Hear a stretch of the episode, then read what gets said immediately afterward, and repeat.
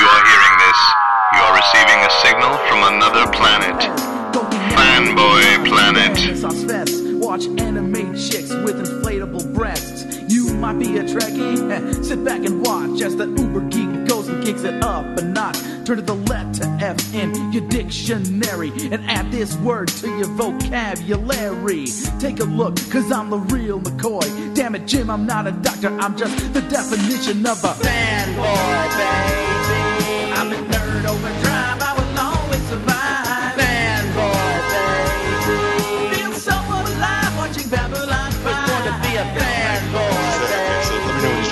Because I, I do have I'm a already conversation to roll. up. Okay, which is interesting. So I caught up a little bit, not as much as I need to, but uh, on Avengers: No Surrender, and Yeah. okay, so the character that everyone forgot, Right. what's her name? Um, Uh, starts with a V. Um, da, da, da. okay, even if I go this, regardless, what Yeah. was so amazingly clever is how you had her disappear from the timeline fighting against the Squadron Sinister, right? And the ver- the character in the Squadron Sinister that got erased from the timeline as well was the analog to Victory from the Justice League tax task force in the 90s who had exactly the same origin. He had he had disappeared from the timeline and everyone forgot that he was a founding member of the Justice League. Interesting. That's how clever and nerdy Mark Waid is. I was like, wow, we've never heard of that member of the Squadron Sinister. Uh, I looked at it just like, and the costume's almost identical, except the, the Squadron Sinister one is masked. And I went, and I thought that was a brilliant touch. Going back into a 20 year old or so uh, Justice League story to pull that and, and to, to use that as the MacGuffin for why that why this new character is, out of continuity. Voyager. Voyager, yeah. Yeah. So Who I'm enjoying it. I'm I, just- I thought her coloring. The one critique I had of her, I think her coloring and kind of stature is a little too much like Sentry, who has fairly much the same same Mc, Yeah. MacGuffin kind of thing. Yeah, yeah. uh, nobody remembers because he had to erase himself from right, everybody's mind. right. I think Victory ended up uh, sacrificing himself in Un- Underworld Unleashed. He had Oh, one of the, wow. can- the candles from Neron, and he realized he could either become the greatest hero of all time, or the Justice League could live. Basically, so rather than than finally, because he was a really selfish character, Yeah. and then finally he chose not to sac- he- chose to sacrifice himself and finally be selfless. The irony of having the being able to sell his soul. So uh, for that's how he became the greatest hero by being selfless. So anyway, it was uh, you know I just thought that was that was really clever. And now that I'm catching up and enjoying the the Avengers No Surrender event, and you know I think it's one of the better events they've had in a while. Um, Yeah, no, really enjoying that and uh, catching up on. Uh, I just finished. Since it's, it was nominated, I read the first six issues of Black Bolt. And Ah, good. I, I do see that uh, you know that's that's worthy of a nomination. It's interesting. It's uh, it's a good good reset. I'm Um, not crazy. What? I'm not crazy. Yeah. No, that's not proof, but still. we're doing a podcast. We could be, the- you know, we're crazy. And so uh, let's go. Hey, this is Derek McCaw, editor in chief of fanboyplanet.com. And across the ether uh, is uh, at the Brett Cave, where I am not. Rick Brett Snyder. Go. Uh, thank you for producing once again, and tonight the extra level of, of difficulty because not only am I on the Los Angeles side, but we even uh, had a guest uh, a, a guest interview that will be that will be editing in. So it was like uh, th- I, I'm anticipating in our time travel way that I have already caused you problems in the future. Oh, yeah. So, Oh, Yeah. definitely. yeah. In fact, I've already traveled back in time to warn myself about you. Yeah. So And did it work? Yeah, No, you- no, I'm still you? here. No, Yeah. no, yeah, exactly. So we've got some uh, comics news, we've got some movie news, we've got some TV news, and of course, uh, we just alluded to we have a couple of interviews tonight, uh, and we, we have loosely grouped around a theme of crowdfunding. But first, we actually have mail. Mail. And this actually gets to, gets me to follow up on I think two episodes ago. So this is from listener Chris Buckley, who uh, says finally so, the header was finally some love for Scooby Doo and that was I tell anyone I can that Scooby Doo Team Up is a hands down, hands down the best comic produced that isn't Saga. That's high praise. Yeah. Sholly Fisch, who is the writer, can't be overpraised. His experience as a VP in Sesame Workshop and his love for Silver Age Silly makes for the perfect script for all ages, month after month. And it's not just Scooby Doo Team Up. I'd argue that he's responsible for a monthly, unbroken, all ages run spanning more than a decade in DC's licensed properties, starting with Super Friends, then Batman the Brave and the Bold, which I do recall buying a few issues and enjoying, Teen Titans Go, and now Scooby Doo Team Up. Only he could flawlessly carry off a pitch perfect Ragman Holocaust story that still also managed to stay age appropriate. He deserves way more attention among fans than he gets. It's And it- that's a ahead. job. That's a job that isn't appreciated as much as you as as much as it should be because it's tough writing for kids. and it's crucial so that we get But, uh, but but kids can tell when you're when you're talking down to them, Yes. you know, and they want they want they want real stories. So And I'm going to drive you back to that Scooby Doo team up. I know you were intrigued by it. The, the, ref- the reference was to an issue uh, with uh, that just came out with Angel and the Ape on the cover, but no, that wasn't enough. it was the whole thing. It was the whole shebang of the of those heroes. So this is going to make you buy it because go back and find it because it's Angel and the Ape, the Inferior Five, Stanley and his monsters, monster, and Sugar and Spike. you had me at inter- inferior five. I knew I did. And there was nothing on the cover that betrayed that they were in it. And then I started reading and went, huh. And they're using uh, the Phil Foglio continuity because uh, it was Phil Foglio in the 90s that Right. established that, that Angel and Dumb Bunny were sisters, half Right. sisters Right. and so there's that re- re- relation uh, and and that that sibling rivalry that goes through uh, every member of the inferior five who I miss. Good lord, I mean, couldn't the CW find room for them? Wouldn't that be great if they showed up in an episode of The Flash? Oh no, yeah, that would be. It, yes, you could. want you could do it without Arrow going go cartoony. against White Feather. Yes, yes. And then you know I don't I don't know who would equivalently go with awkward man, but still.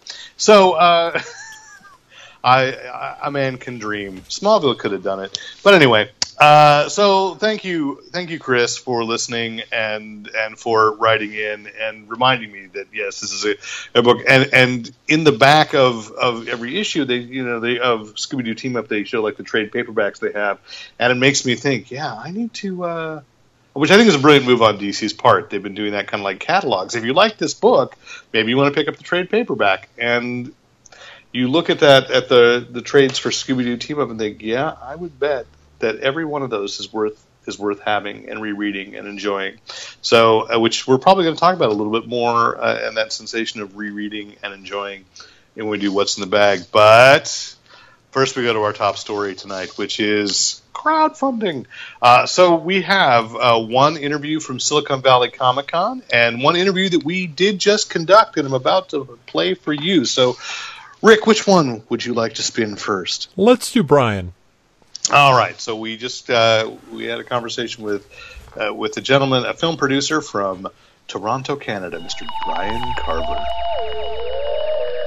We are uh, on. This is. I think this might be a first for the podcast in that we are calling from California and speaking to someone in Toronto. So this is the first international. Uh, the first international interview we've done. Uh, we're on the phone with uh, Brian Carver, who is the producer uh, of a film that is on Indiegogo right now called, wait, and now I have to find it there where I wrote it down, Last Hit, which is a movie about uh, fighting games and esports. See if I've got this right. It's, a, it's basically uh, an MMA fighter who cannot compete uh, in in actual fighting anymore for reasons that will be explained in the film, and gets Exactly. himself involved in uh, in esports and uh, and kind of transitioning his skills over to there. And it's a comedy, and I'll let you say more about it because that's sure, really absolutely. all I know. Absolutely, yeah. So he gets um, because it's a comedy. He suffers a uh, uh, de- debilitating injury in the ring. It's uh, a kick to the taint in the middle of a match, and um, he's paralyzed from the waist down as, as a result of it, and can't uh, can't do MMA anymore. So he's at the bottom, sort of at the bottom of his uh, of his life. Right, decides to take up uh, fighting games instead. He joins the fighting games community, which the fighting games community, as I'm sure a lot of your listeners know, is a sort of a subculture within a subculture of esports, and they consider themselves the redheaded stepchildren, the mavericks of uh, of the esports community. Right? They came out of the arcades. I'll, I'll go into all that, but uh, but yeah, so specifically games like Street Fighter, Tekken, things like that. And he sort of, it's a traditional inspirational sports comedy, um, like Rudy, right? He uh, he faces off the villain at the end at Evo, the biggest fighting games championship in the world, and uh, and wins and gets the girl and all that. So, but uh, but it's a comedy. Wait, the of a- ending. What? exactly. Well, you know, maybe a lot of your viewers, uh, sports companies don't always end like that. You remember the original Rocky? Everybody forgets that Rocky lost, right? So, but we we're doing the more traditional route, actually. Okay.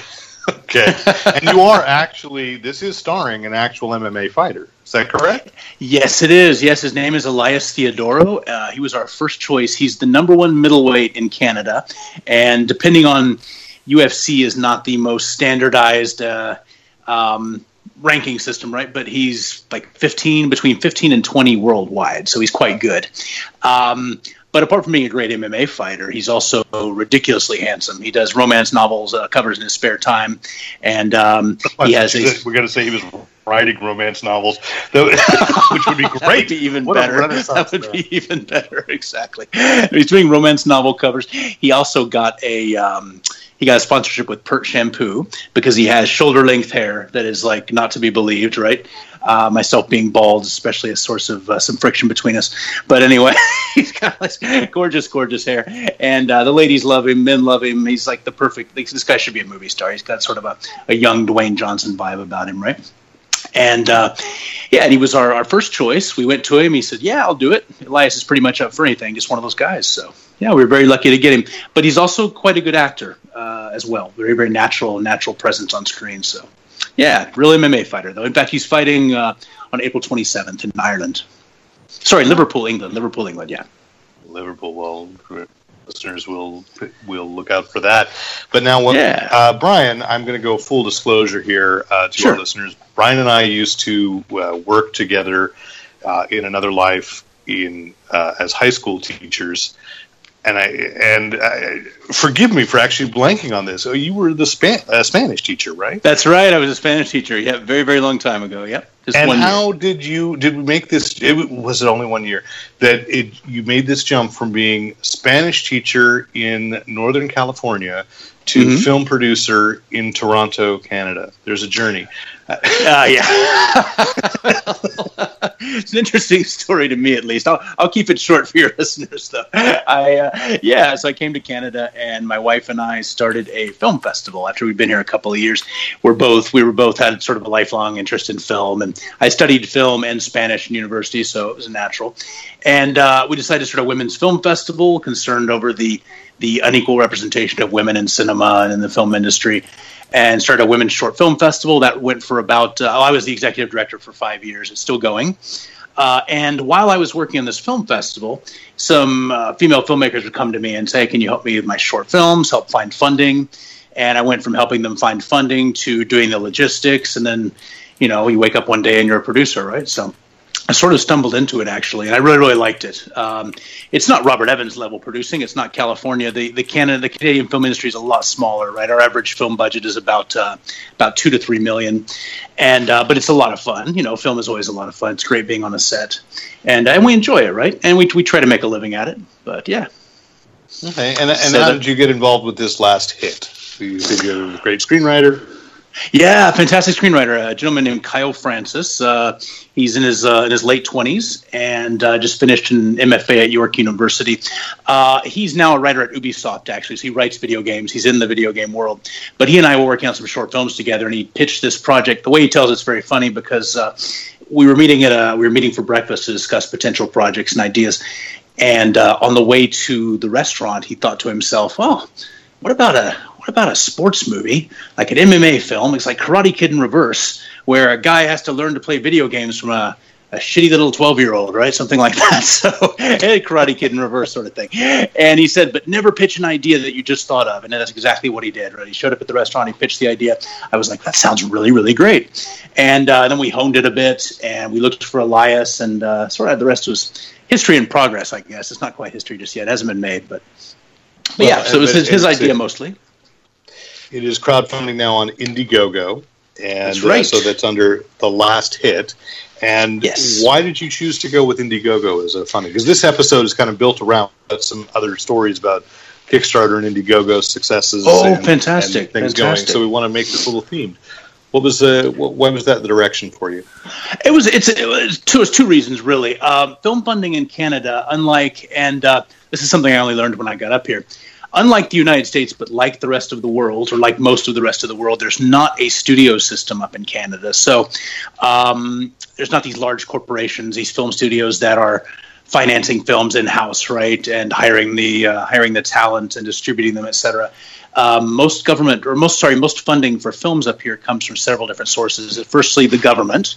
We're lucky enough to have government grants for filmmakers, and then also tax credits and um, other things like there's all sorts of details I get into, which probably would be fairly boring. But uh, crowdfunding is one of the green ways. stamps. Yeah. yes, green stamps, personal savings, exactly. Like I said, we have low budgets, but uh, but yeah, and one of the ways is crowdfunding. Crowdfunding has become very popular. Even uh, established directors like like Spike Lee have done it. I think he raised like 1.2 million for one of his recent projects, and we're not looking to raise anything near that. Um, we're looking to raise a little bit of money on the side and then also, which is still very necessary, of course. But another good thing about crowdfunding is that you build uh, sort of pre-awareness of the project, right? Uh, you go out to, you learn how to get in touch with the community. In our case, it's the fighting games community and the MMA community, and they're aware of the project six, seven, eight months before you make it, or maybe even a year before you release it. So it's like pre-advertising, and because most of it's done on social media, it's free advertising, which is great. Uh, so that's another another it's promotion and money, right? Yeah. two things for the price of one.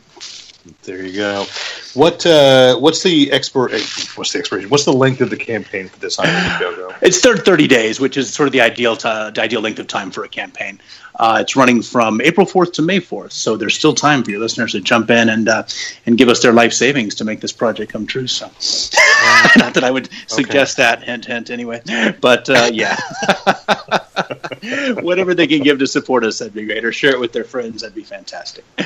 But uh, yeah, all right. Uh, the title of that film again is Last Hit. And, Last Brian, Hit. That's right.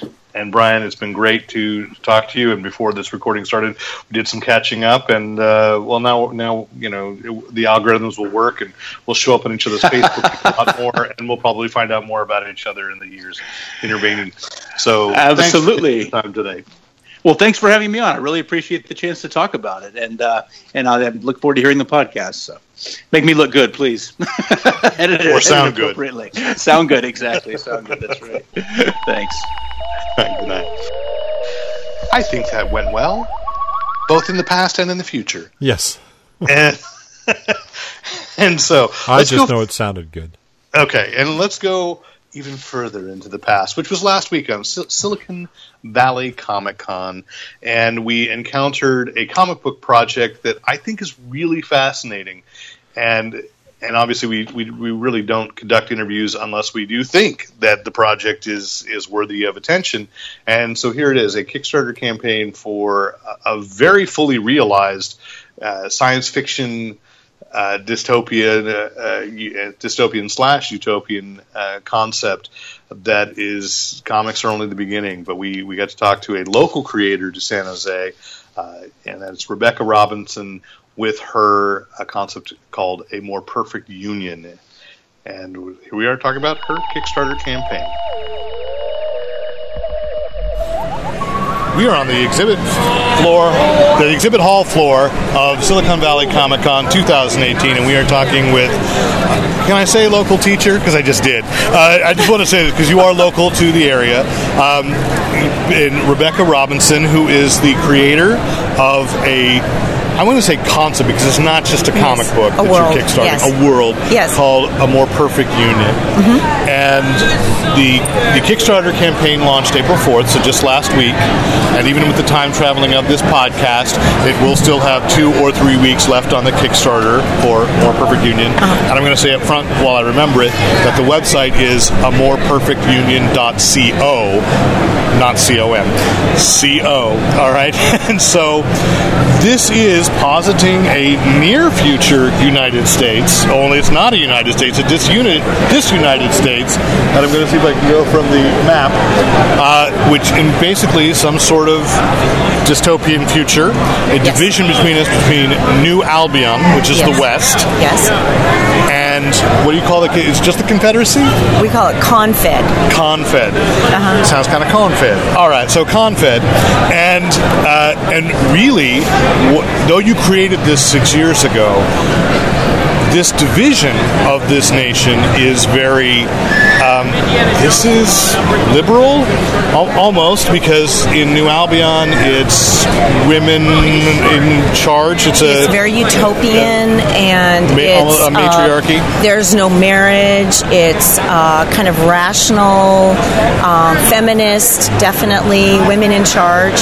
But the Confederacy or Confed is the exact opposite. It's, it's almost red states versus blue states. Yes, exactly. But in the, all- I, I, let me be fair, in the extremes that I see people Yes. accusing the other side of Yes. being. So it's an interesting thought experiment. Yeah. So what gave you the idea of this six years ago?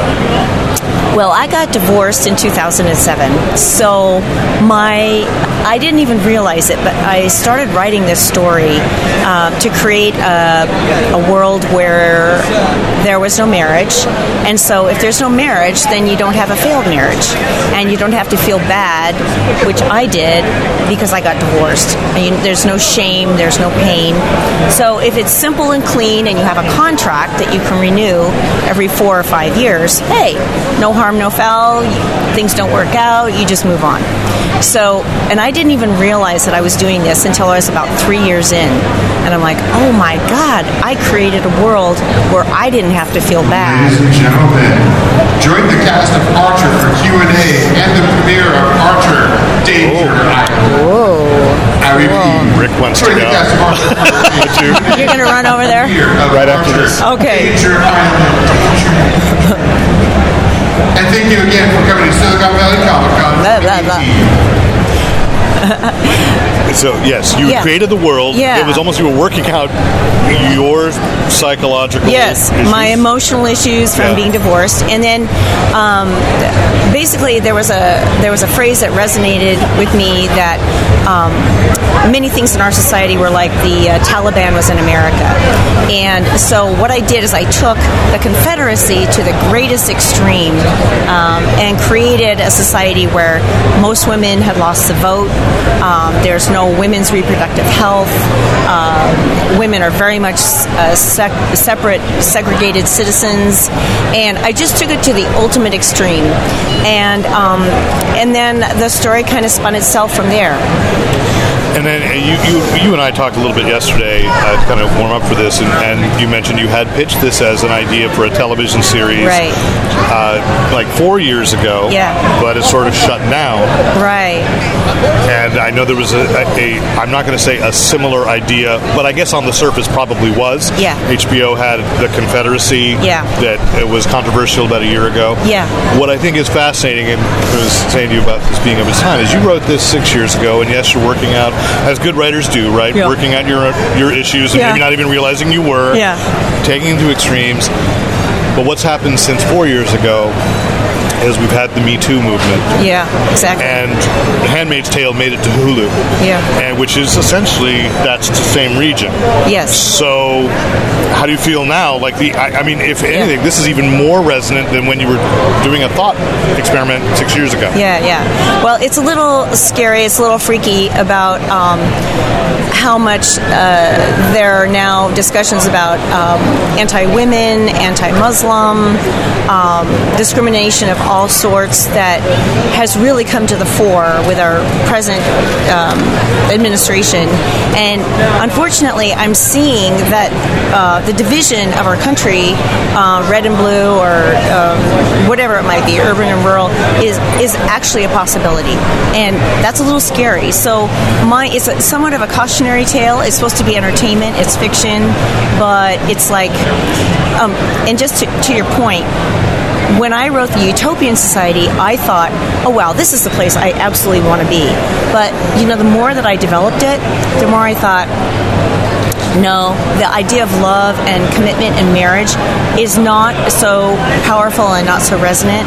And so, the actually the most powerful love stories are in the Confederacy. So, I kind of turned it on its head so that there's some, you know, it's not totally black or white. And um, and we take three families and move through about 30 years of history with them and it's you know. It's so I well, you have got me drawn in because I'm one of those guys who loves family sagas. Like Yeah. the Kent Family Chronicles in the '70s was like my favorite books as a kid.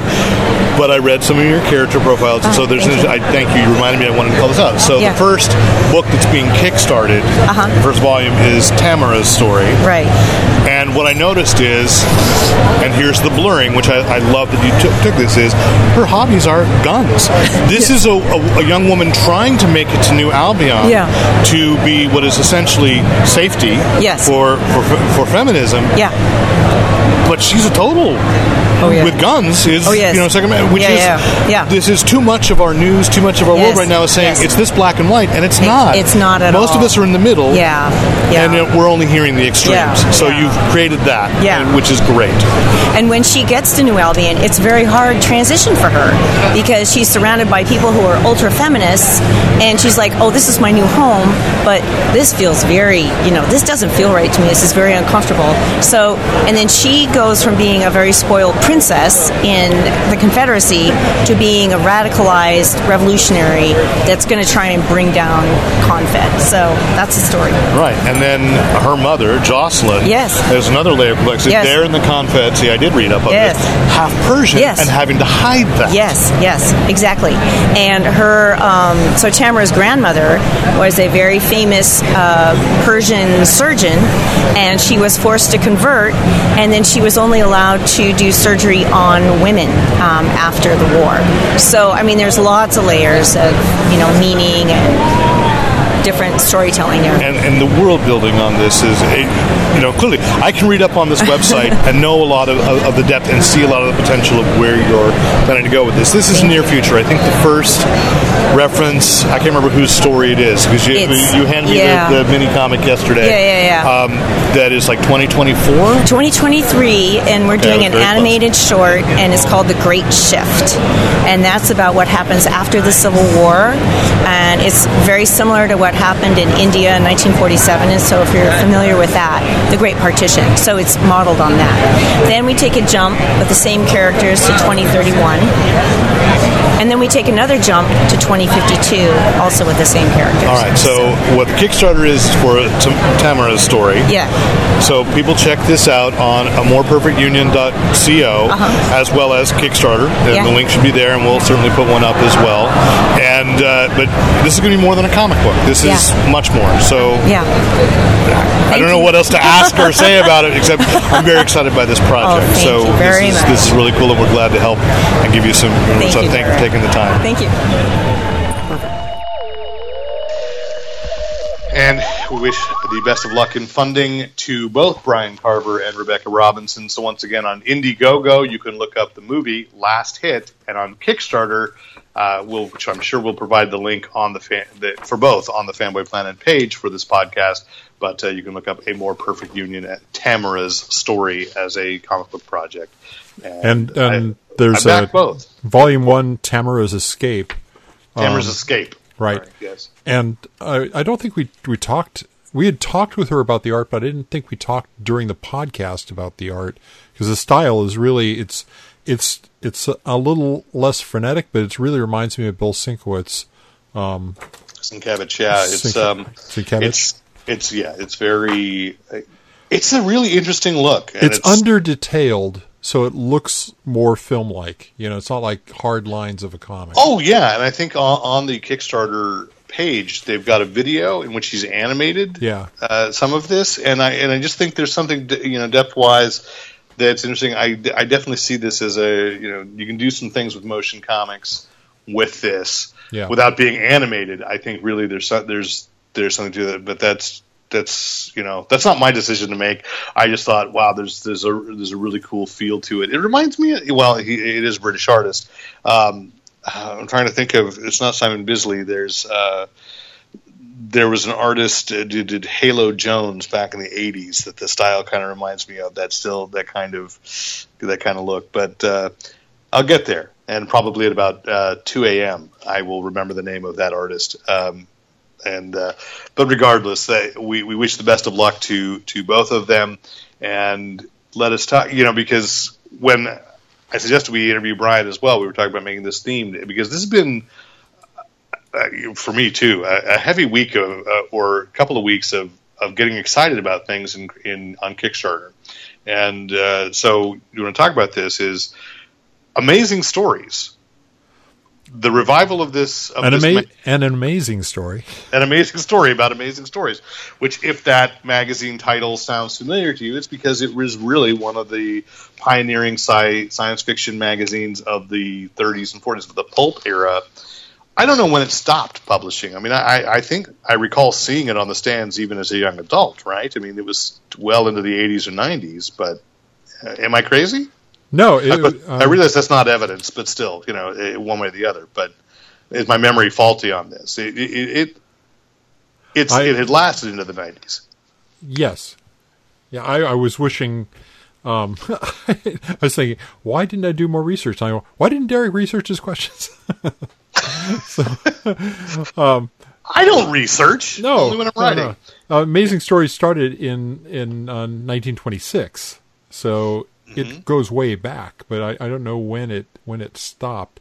Um, but the uh, the the funding story here is amazing. Oh, it is absolutely. because they were looking for about thirty thirty thousand dollars, and you and I had both we had both backed this, so we were both getting the, Yes. the every other day updates, and they had come out with an update where they were they were sitting at about just under seventeen thousand dollars, and they're saying, well, you know, it was a good try. We will we'll uh, keep you all in touch. We'll see what we can do. Looking forward in the future.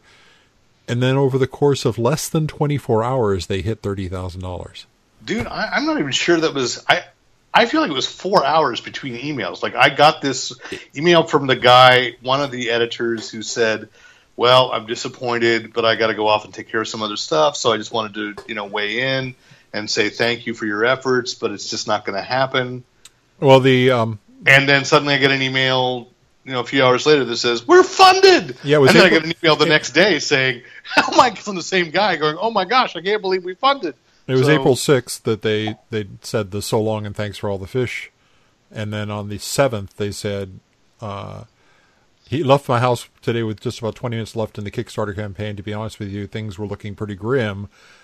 And then he got back and he was not believing anybody who said that they were they'd made it. I was like, wow.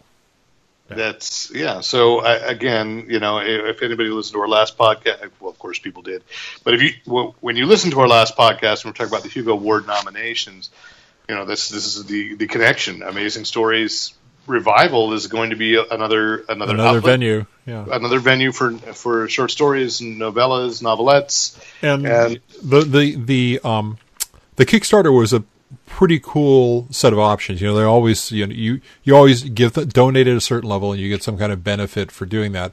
And so, did you? I did, I went for twenty five dollars on this because that was a subscription to the paper magazine and a subscription to the e e ebook version of the I'm magazine. I'm I, I subscribed only to the ebook Okay. version, but also got the metal uh, bookmarks because Ah. I realized with solid books that I have, solid books. Uh, that that is something I need to have more than one bookmark lying around instead of Okay. using receipts from the last place I ate or so forth.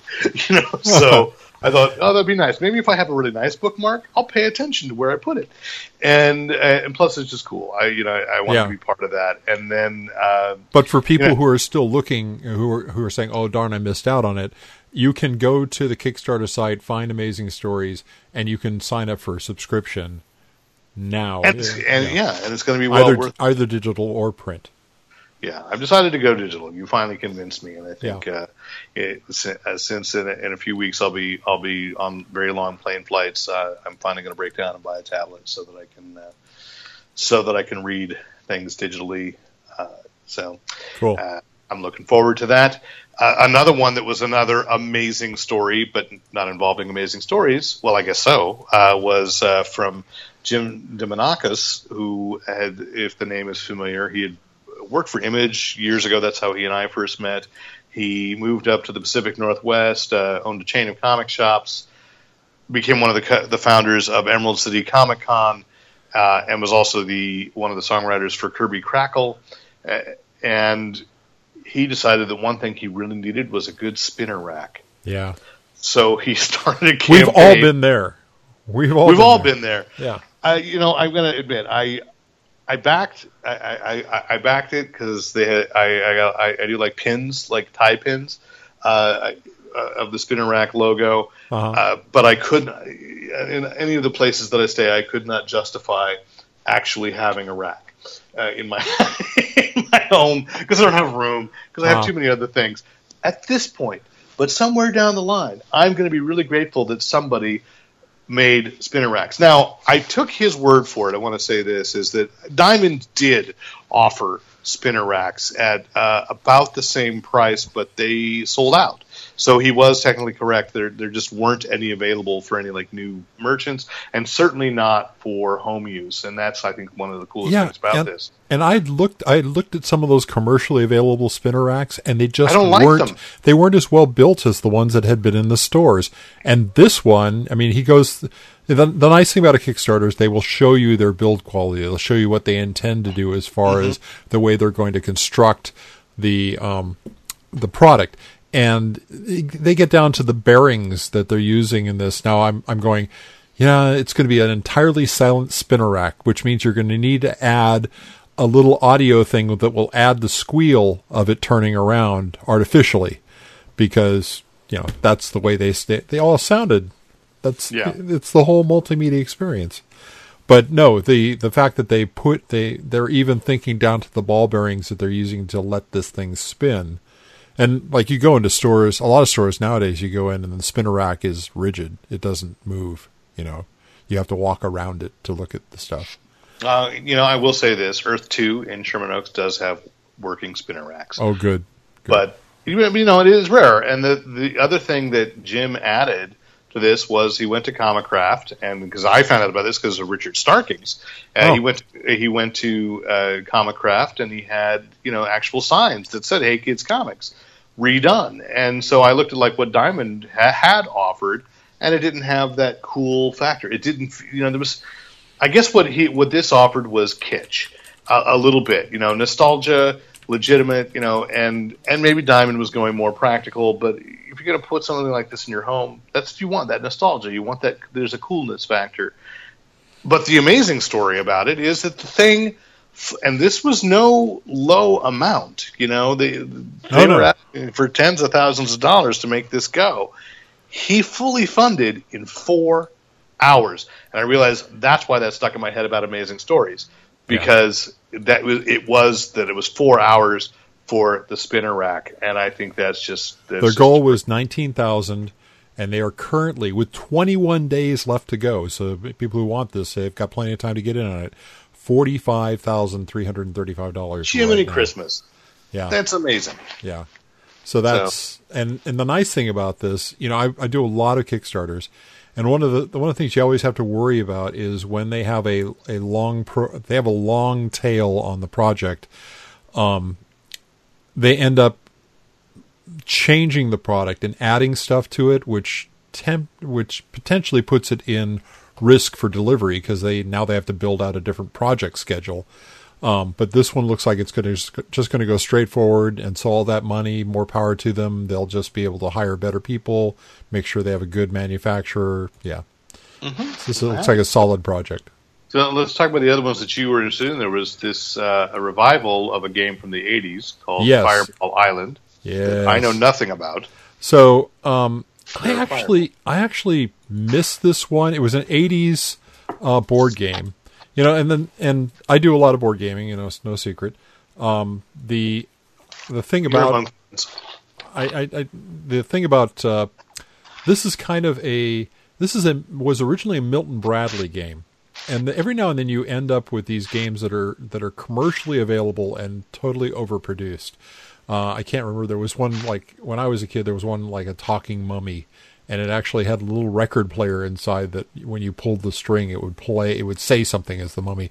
There was there's another one. I vaguely recall that game. I can't remember what it was called, but uh, I One never of- had any of those. I only got the things that you could get at Sprouse-Reitz. Ah, but one of, one of the classic ones was called Dark Tower, and that had a huge dark tower in the top of it, and it would shine lights out into the board, and um, that one's still what they call a Grail game, and so was Fireball Ball Island, uh, which basically it's a it's a three dimensional island with all these paths all over it. It's it's a plastic like a vacuum form um, of of this island. There there's some creative things about the way they're putting together in two pieces so they can keep it in a smaller box. Um, but you have your characters are moving around the island on the path trying to pick up uh, oddly enough postcards to prove that they've been to various uh, scenic locations on the island. At the top of the island is this uh, this carven demon head that occasionally will spit fireballs out along the path. And so as a as a player you get to watch these marbles roll out of the demon head and hit the hit the pass and then trace their way down the down the island and you hope it doesn't actually hit you. And there there's uh they they've not only uh, rebuilt the game so it's a better build quality than the original, but they've added expansions to it and more types of fireballs, and it's just insanely, insanely cool. Their original goal was two hundred fifty thousand dollars to do this. They're currently sitting at one million three hundred seventy-seven thousand dollars. Jiminy Christmas. Yeah, Again, I'm going to be saying that a lot tonight. yeah. I, I, I have four. I have a lot of friends on um, on Kickstarter, and some some actually Doug Bar- Doug uh, Garrett, Garrett, you know, yeah. and four of my friends are backing uh, this project. Uh, so it's not it's it's it's a fairly popular. Uh, I, I keep forgetting about this social media aspect of, of Kickstarter because I don't pay attention to that. You know, I can barely keep on top of the of, of the main ones. But maybe maybe I'll, maybe will start talking through Kickstarter instead of Facebook. it's possible. It's possible. It's you know who cares who, who knows what games I bought uh, and what comics I've backed. And the, the other thing about this is, if you, even if you just want, there's like a little nostalgia thrill to look at this thing because they have the uh, they have a commercial that looks like that's made to look like it's Oh, you know, a I love VHS those tape. kinds of games. Yeah. you know that's that that's the thing. Is like as a kid, like one of my favorites, which I did not own as a child, but I did buy as an adult, was Mousetrap. Oh yeah, and you And- never played the game; you just put the mousetrap together. Oh, know, I, I played it a couple times, but not not enough, right? And then Yeah. uh, my cousin had one called Which Witch is Which. Uh huh. And that was one with like it was a, there was a I think that was the one that had a haunted mansion, you know, like staircase and so forth, and you were and there were witches, you know, and I was even fascinated as a kid by Mystery Date, just because there was that tacti- Yes. tactile uh, interactivity to it. Open So- the door for your mystery date. Mystery Date, yeah. Oh, it's a dream. Mm, it's a dud. Yeah. So. I and I know because I remember that mummy one you were talking about, and I see pictures. And sometimes you go to like a toy fair, and I'll see these oh, old Oh, yeah. games from the Yeah. '60s, and just go, "Wow, I wish I had had that." But anyway, so combining games and comics was one you had pointed out to me, and I admit, like I said, I I I, I didn't back this one because I was just I thought, man, I just want these books frustrating me. But graphic adventures, It's solitaire it's- games. It, they are basically um, graphic novel adventures, is what it's called. Uh, they they're put together by Van Ryder Games. Um, so you want to look for graphic novel adventures. It's a set of five. You can order less, but there there are five game books. Each one's a different um, a different type of adventure. I'm the uh, let's see. So there's Sherlock Holmes. There's Captive, Tears of the Goddess, uh, Your Town, and uh, Loup Garou. The sequel, by the way, to Our Town, of course. yeah, of course. We're It's taking the town back. no, it's just a, it's a game in which you learn about you know existentialism. Yeah, exactly. But these are these are graphic novels, but they're also the eh, there were two types of games back in the 80s and 90s that this this uh, mimics, and one was, of course, the choose your own adventure games, which basically took you through a story, and the other one were um, gamer books. Uh, by the British Steve Jackson, there was the Lone Wolf, and there were a lot of other ones. I actually I actually have in my garage a couple of uh, Lord of the Rings uh, books that were done that way, which are really collectible. But anyway, uh, so this so not only are you doing a choose your own adventure, but you have a character sheet in this where you take damage or get items or all this that you have to manage through playing the game. So and the art in this is is I mean you've seen you've seen the art. I've only seen pictures of the books, um, but it's it's as good as any any. Uh, No, top- it was very impressive. quality. And it is funny that you just I never thought of choose your choose your own adventure as as a game. Yeah, I thought of them as books. Uh, that's just kind of interesting. I, I thought of them as narratives, you know, but interactive narratives. the So- prose books, the choose your own adventure books, were interactive narratives. There was there was you made choices, but it just took you different scenes, and you'd have a different resolution. And then the game books were primarily put up by gaming companies, but were in the same line. They were prose books, but you would have encounters that you resolved like a D and D conflict, where you rolled dice for yourself and for the for the character in the book. And you kept track of what your hits were, and maybe you'd die, and maybe you'd be able to go on through. Maybe you'd find an item that would heal you, and it was more like a solitaire game. And this is this brings the graphic novel into that, where it's no longer prose, but they do have the if you do this, go to this page, and it does have the character sheet where you keep track of your hits or whatever. There's each book has a slightly different way that they deal with the characters, which is really kind of cool because some are some are straight up combat, some are not so much combat, more more uh, can you solve the puzzle kind of thing. So, um, but I'm pretty excited about Van Ryder Games graphic novel adventures. So Yeah, cool, cool. And so uh, that takes us into, I guess, now we can talk comics because there it is. We just talked about comics and and Yeah. games together, Hell of a and now our co- it's it's rough, but it worked. Uh, so.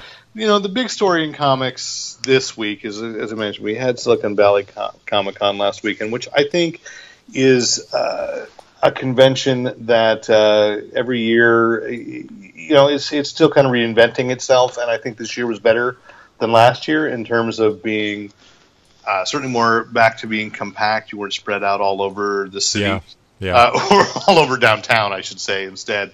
And uh, so, but it, it kind of became a lightning rod for controversy completely by accident. That uh, with the appearance of Stan Lee, and I said this because this is you know obviously nerd news, but you know it, it has made it into the Hollywood Reporter and so forth. That it looked like Stan Lee was very exhausted. He had, of course, he had at one point canceled uh, his appearance at, because he was fighting pneumonia. And I know that there were several other events that he was scheduled to be at that he can't, withdrew from. And then about two weeks ago, uh, he released a video saying he would appear at Silicon Valley Comic Con. So everyone got excited, and and you know they had the photo ops and the and the signature. This I guess you call it the, autograph line right. uh, opportunities. Uh, $120 per autograph and $150, and this is before the service charge. $150 for photos with him. And uh, I, I checked the schedule. He was certainly very aggressively scheduled. Um, I've also heard that it is Stan Lee and his camp that that sets the schedule. So you know that's that's the controversy. Was Stan really setting the schedule, or were the people around him? There's an article on Fanboy Planet, and it's mostly so that I it can also point to. It certainly got my two cents because why else would I, I read something? But it's also so that you can point to uh, the Hollywood Reporter's very thorough uh, piece uh, detailing what's been going on in the last few months with Stan, and and also there were some things that came out of out of Silicon Valley Comic Con that Bleeding Cool ran with, and it's just I don't think this story is over, and No, I'm also no. afraid that this story it's just not going to end well, and so you know there are arguments on both sides. There was a video released that's in the Hollywood Reporter piece that where Stan seems very hale and hearty and saying and disavowing some of the of the negative things. Um, but uh, you know, I- I don't want to get terribly bogged down because you can certainly certainly read that, but but it is it is interesting that as as thorough as the article is, there hasn't been very much uh, from the Hollywood Reporter. There really hasn't been very much running the other side, and uh, whi- which is that there are character there are characters there are people who are named in, i that are around Stan who. Uh, are now you know his entourage, if you will, and and, and the kind of barrier that are that are between Stan and the public, and Stan and people that thought they were friends, and there isn't. I'm and they may the have been friends. yeah, and and what I, I guess what I'm getting at is I have yet to encounter. I know a lot of people in the industry, and I've I, before I wrote anything, I spent a couple of evenings mess, sending messages out to people and asking, "Hey, for a little background, do you know this person? Do you know this person? What what what has your experience been?" And and what I'm not seeing in anybody's press is, uh, and I'm I'm following like Comic Book Resources, Bleeding Cool. These figures are not being given. There's no counter of, of positive portrayal, and that as much as I, I want to believe that Stan, Stan is fine, it, it's just hard to say when I'm not seeing when I'm not encountering anybody who who feels differently, other than the person, the people that are claiming, no, look, we we're we're we're doing right by Stan. So um, it's just it's just not a great situation. I think you you and I chatted about this early yesterday morning. And one thing you said, which is what I have to hold on to, is that is that part of this is, and I pointed out in the article that Stan loves and is energized by his fans Yeah. and and there is it- let's carry a positive out of that and i put in the article too you know the, a couple got engaged in front of him at a photo op and he was so he's so clearly uh, himself engaged and tickled by it and you know and, glad to have been part of that moment and, and you know so there it is is that it is that it's clear that you know stan does know how loved he is and how uh, and that is great to see that a legend, not just a Disney legend, a true legend. You and I have an interview coming up next week, uh, right in our next episode with Paul Scanlan uh, from Legion M, who's got a pro- who did a project that involves Stan Lee, and we'll talk about that more in the next podcast. But you know, there is that that he that, that there's that that energy and and, and Yeah. I pose the question of there's that project with Stan. Who else are the legends? You know, and and in our culture right now, of people that are, are that are truly living legends, I, I'm hard pressed in terms of pop culture to think of someone with that kind of of historical impact. It's Well, not just- just, a, a good singer or something. You know, Stan has changed our culture. Yeah, Eh, he's got his fans, and there are a lot of them, love him, and it's important to me that I think, regardless of of his age and you know the amount of energy he has, he has to know that his fans love him, and it's always tragic. And you hear about this every couple of years. The one that always comes to mind is Benny Hill, who died thinking nobody cared about him and that, which couldn't have been further from the truth. He had no idea that he had generations of fans that were not around when he was originally doing the show. And you know, you don't want to see Robin Williams. You know, you don't want to see people go out like that, having having given you so much and then just to go out on in a in a very sad, disturbing way. Um, I don't. Which I, I don't want to say. I, I don't I don't know that that's going on right I, now. I don't think know? it. I don't think it is. But important to me is that he knows that he is loved, and I, I Yeah. I'm, I'm pretty darn sure he he he knows that. Yeah.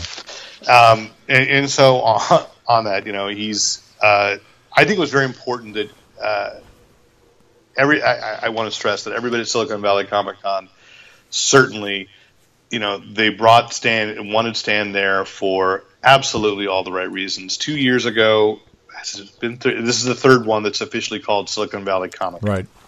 right? So, so that uh, well, I'll say two years ago is when Stan was there cutting the ribbon, and it was originally, uh, you know, presented to fans as this was Stan Lee and Steve Wozniak together creating this Silicon Valley comic. They actually had a video of them talking on the phone about doing it. Right, It so- mocked up. So with Stan coming back, you know, there was a lot of excitement to that for those of us who pay attention to that that kind of thing too. It's like, you know, it's absolutely appropriate that if Stan's going to make a return to public appearance, it, Silicon Valley Comic Con is, is, is the best next place because that was, you know, he he started it.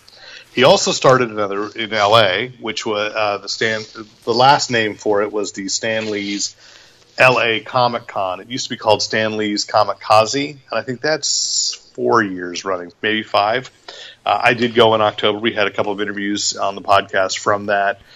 It they announced today that they're rebranding, and I think part of this is because it's getting harder and harder to call something Comic Con because of all you know the branding. Oh yeah, San And Diego's been doing. I wish they wouldn't. Yeah, I, I wish they would leave that that that term alone for San Diego. But you know, this is a this is a mouthful, and I you know and we'll see if people get around to it. Is it's now going to be called next year? It's still in October at the LA Convention Center.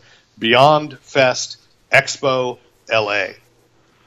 Same festival, same convention, uh, which I didn't think was a bad convention. It's just they're still they're like it's Silicon Valley Comic Con.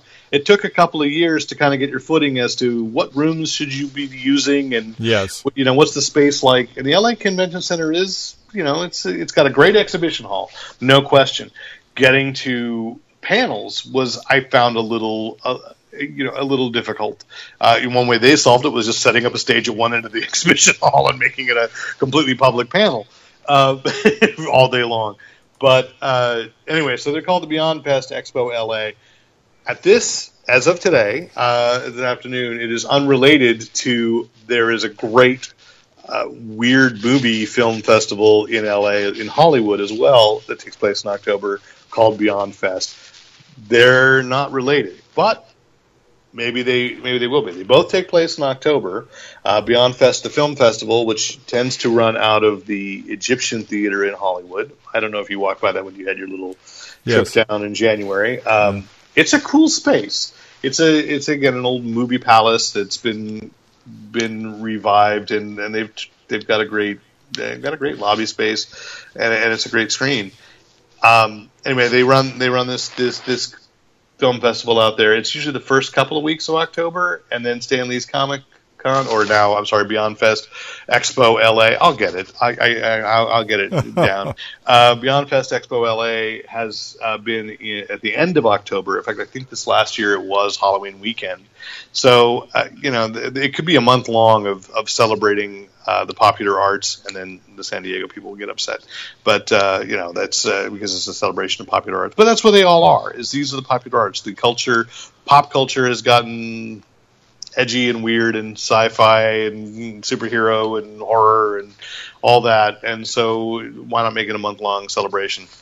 Speaking of horror, by the way, I survived Hotel, Hotel Apocalypse Nice. Comic Con, so you know that's that's exciting. That you survived, but you still don't know your your fate.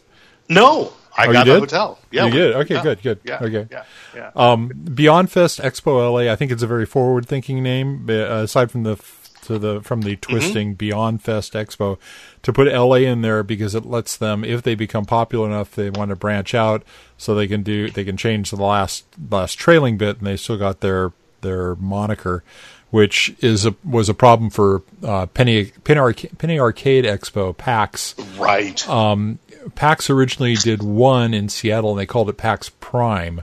Right. And and when they started branching out to all these other places, um, there was a little bit of envy because PAX Prime was still the one that everyone wanted to go to in Seattle, and they were not as interested in the other ones um, because they weren't Prime. And they've they've now changed. They've now dropped the Prime, and it's now I don't know if it's Seattle or East West or Pacific or something like that. But yeah, Yeah, you know it's interesting because yeah, the convention game, and we've talked about this before, is uh, the big thing, especially with things of this level, is it is becoming almost like the franchise. You know, there was Wizard World going around. The, I believe Heroes and Villains Con, uh, which uh, Stephen Amell has a has a piece of. Uh, they appear all over the all over Yeah. the country as Yeah. well, and so it, it is. It's about the branding that you can take elsewhere. I think it's interesting and it's for later analysis, right? The San Diego Comic Con really they started to. They have WonderCon and they had Ape for a while. They gave Ape back, Alternative Press Expo. They gave that back to uh, to Dan Vado. Dan Vado. Yeah, and but they've really kind of stopped between WonderCon and San Diego. Whereas I, I just got an email, I can't remember the name of it, of what convention, but but a convention I'd never heard of said, "Oh, now that you've finished Silicon Valley Comic Con, and by the way, very wise uh, press rep who waited until Monday after Silicon Valley Comic Con to Uh-huh. say, "Hey, one's com- a new one's coming to Sacramento." Because there's no way anybody was going to pay attention the week of Silicon Valley Comic Con. Sure. And, you know, so there's one coming at the end of June. There's one in San Francisco at the beginning of June. And boom. So the other interesting thing that I, I didn't write down in the itinerary, but for next year, Silicon Valley Comic Con already this past this past weekend sort of competed with uh, Dallas Fan Expo and C2E2, which is a Chicago Comic Con that's huge, and that's where Yes. most of the creators went of the comics creators went. I think one thing that Wozniak has done, Steve Wozniak's done very intelligently about Silicon Valley Comic Con is really put an emphasis on the science as well. And Yeah, so NASA's a lot of always had a big there. central booth, and um, there's a lot of technology stuff there. Yeah. So, uh, but anyway, so th- we're competing with two there. Now, next year, Silicon Valley Comic Con, uh, another one that I apologize, I can't remember the name of offhand, but C2E2 and WonderCon are all currently scheduled to be the last weekend of March in 2019. Wow. Okay. Yeah, that's how I felt. like, Just even looking at that, going, uh, what do I do? Um, Well, you know, I haven't gone to WonderCon for a couple of years, but it is a conventions convention have I've liked. Conventions have just been incredibly. Uh, they, they've grown quite a bit. Used to be, I don't know, in our area there were there like four in the in in the Silicon Valley back Yeah. maybe twenty years ago, and over the years, you know, there's like a new one every year or so. Um, and when one comes in and and announces that they're on the same weekend as a uh, the prior one, the one that's been around for 20 years, it's always super contentious. You know, it's always like, Right. why you're invading our space, man. But there's just not that much space, especially around like three day weekends. Um, Well, I, the other thing I'll say is, is the ones that have come in, when you're talking the Bay Area, most of those are they're smaller, with the exception of I think Fanime is probably bigger than I keep thinking it is. You know, um, Fanime is pretty big. yeah, and I, I've never been there, but it's also its own creature to to some extent. But uh, I know you're thinking Clockwork Alchemy, which I think I think did blink and moved. It was a couple of Yeah, weeks no. ago. It used to be you bought a ticket for Clockwork Alchemy or you bought a ticket for Fanime, and you you got into both conferences. Yeah, the so same weekend. That's one way to get around that same weekend thing is just you combine. But Clockwork moved to earlier in the year. They've already had Yeah. their convention. Right, right, right. But they're also a smaller scope. Like when you talk about Baycon, we're you know that's Yeah. like Gallifrey one size, about three thousand uh, memberships sold. As but when you're talking Silicon Valley Comic Con, which is like sixty thousand, I'm assuming C2E2 was close to hundred thousand. And it's about identity. Is if you want to get comics pros in, one thing that I admit Silicon Valley Comic Con has started losing is is the comics industry. There Yeah. are many local creators who show up. Mick Gray, fantastic there. You know, Jim Shooter was there this year, Yeah. and um, the guy who does Prince Valiant, um, Yeates. Yeah, yeah, Yeates? Yeah. Tommy Tommy Yeates, and and and of course uh, Dan Brereton, who's local. A lot of that talent were people that live in the Bay Area, but I noticed like Erik Larsen wasn't there, though Ryan Sook was. And but what is also missing, you look, the big publishers aren't there. There were a few years when it was Big Wow Comic Fest where you had Boom. Uh, you had Boom, Yeah. you had Mayfire, you had, uh, I want to say Dark Horse had shown up at one point. I think Valiant had been there a couple of years. And now there really just isn't any. And so if Silicon Valley Comic Con wants to still be a part of the comics industry, eh, you know, that, that I, I don't know what the answer is, but all these conventions going up, as you're right, limited space on a calendar.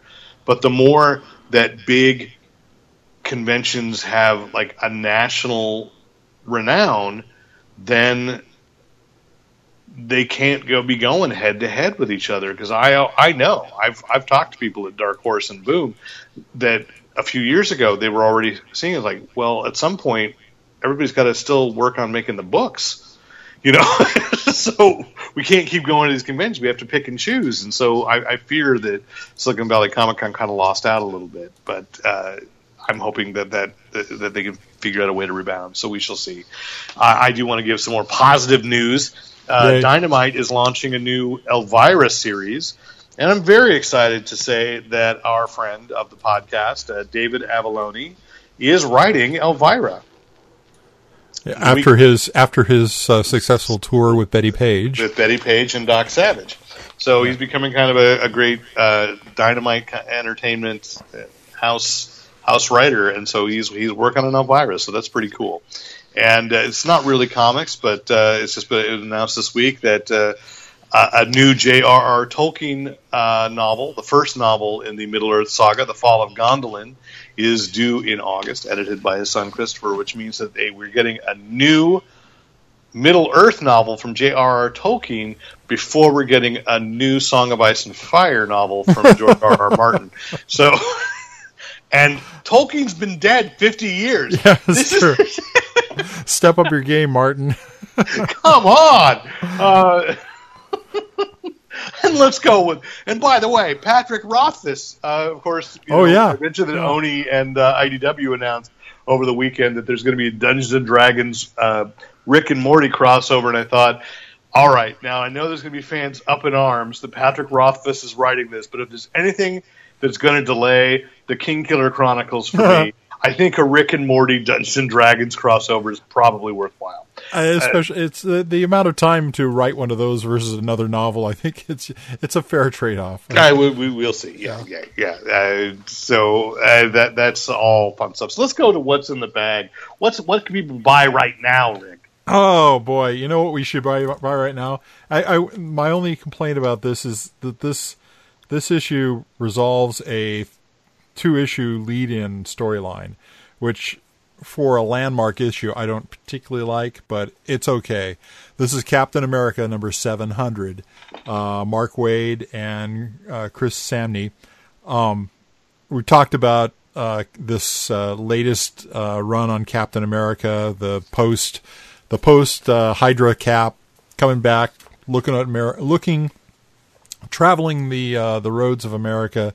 Uh, there's a there's a particular scene in this where he talks about the Purple Mountains and that he's he's gone out and seen uh, the America that they they wrote about in song.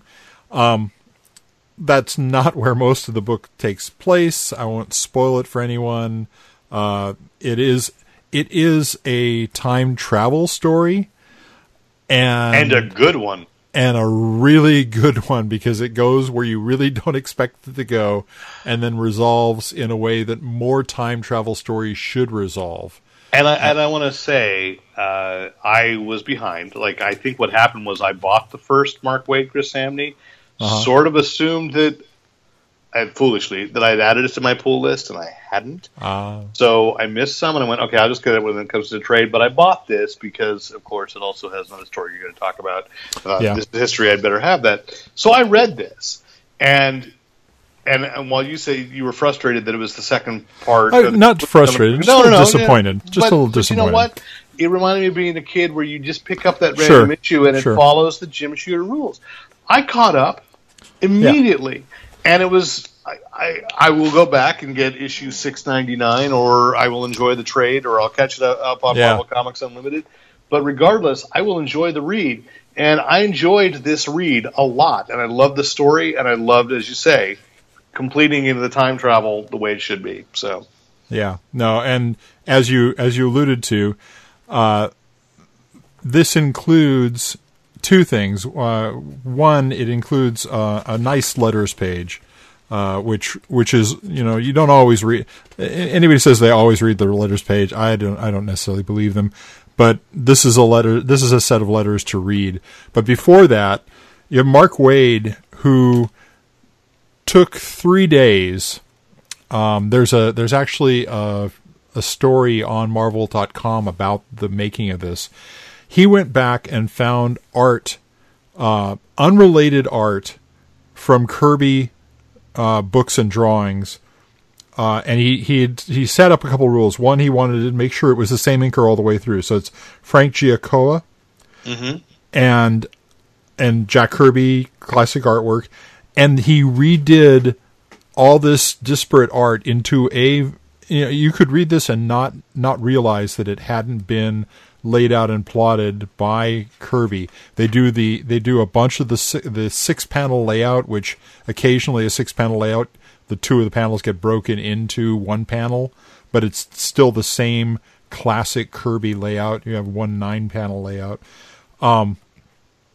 ending with uh, a connection to a character that uh, we may we may talk about in in later of uh, what's in the bag.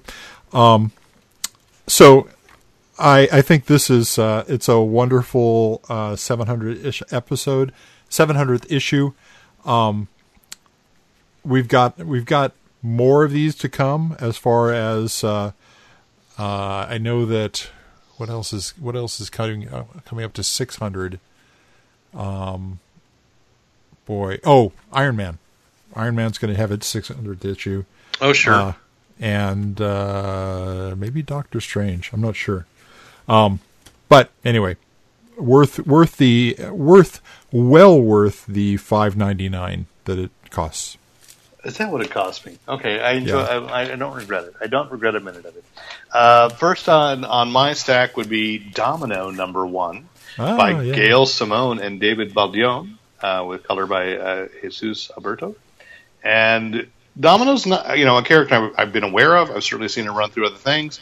Uh, I know the re, you know, the main reason that Marvel's, th- you know, put a team together for this was because uh, she's going to be featured featured very uh, significantly in Deadpool two. Or I'm still holding out for the title to be Untitled Deadpool sequel, but I don't think it's going to happen. I think it's going to be Deadpool two.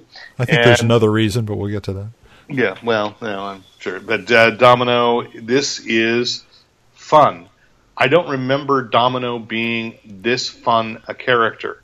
no To some extent, I would say uh, it's possible that she that Simone is kind of positioning her to be the Harley Quinn of exactly the, of the DC of the Marvel universe. exactly But there's but she's still more serious than Harley. But uh, you know, I Yeah. I was completely drawn in by you know the first. Uh, the first uh, opening page is a splash of a of a, a dog, and Yeah. which is which is totally a Harley Quinn move. And I, I saw this as you know it.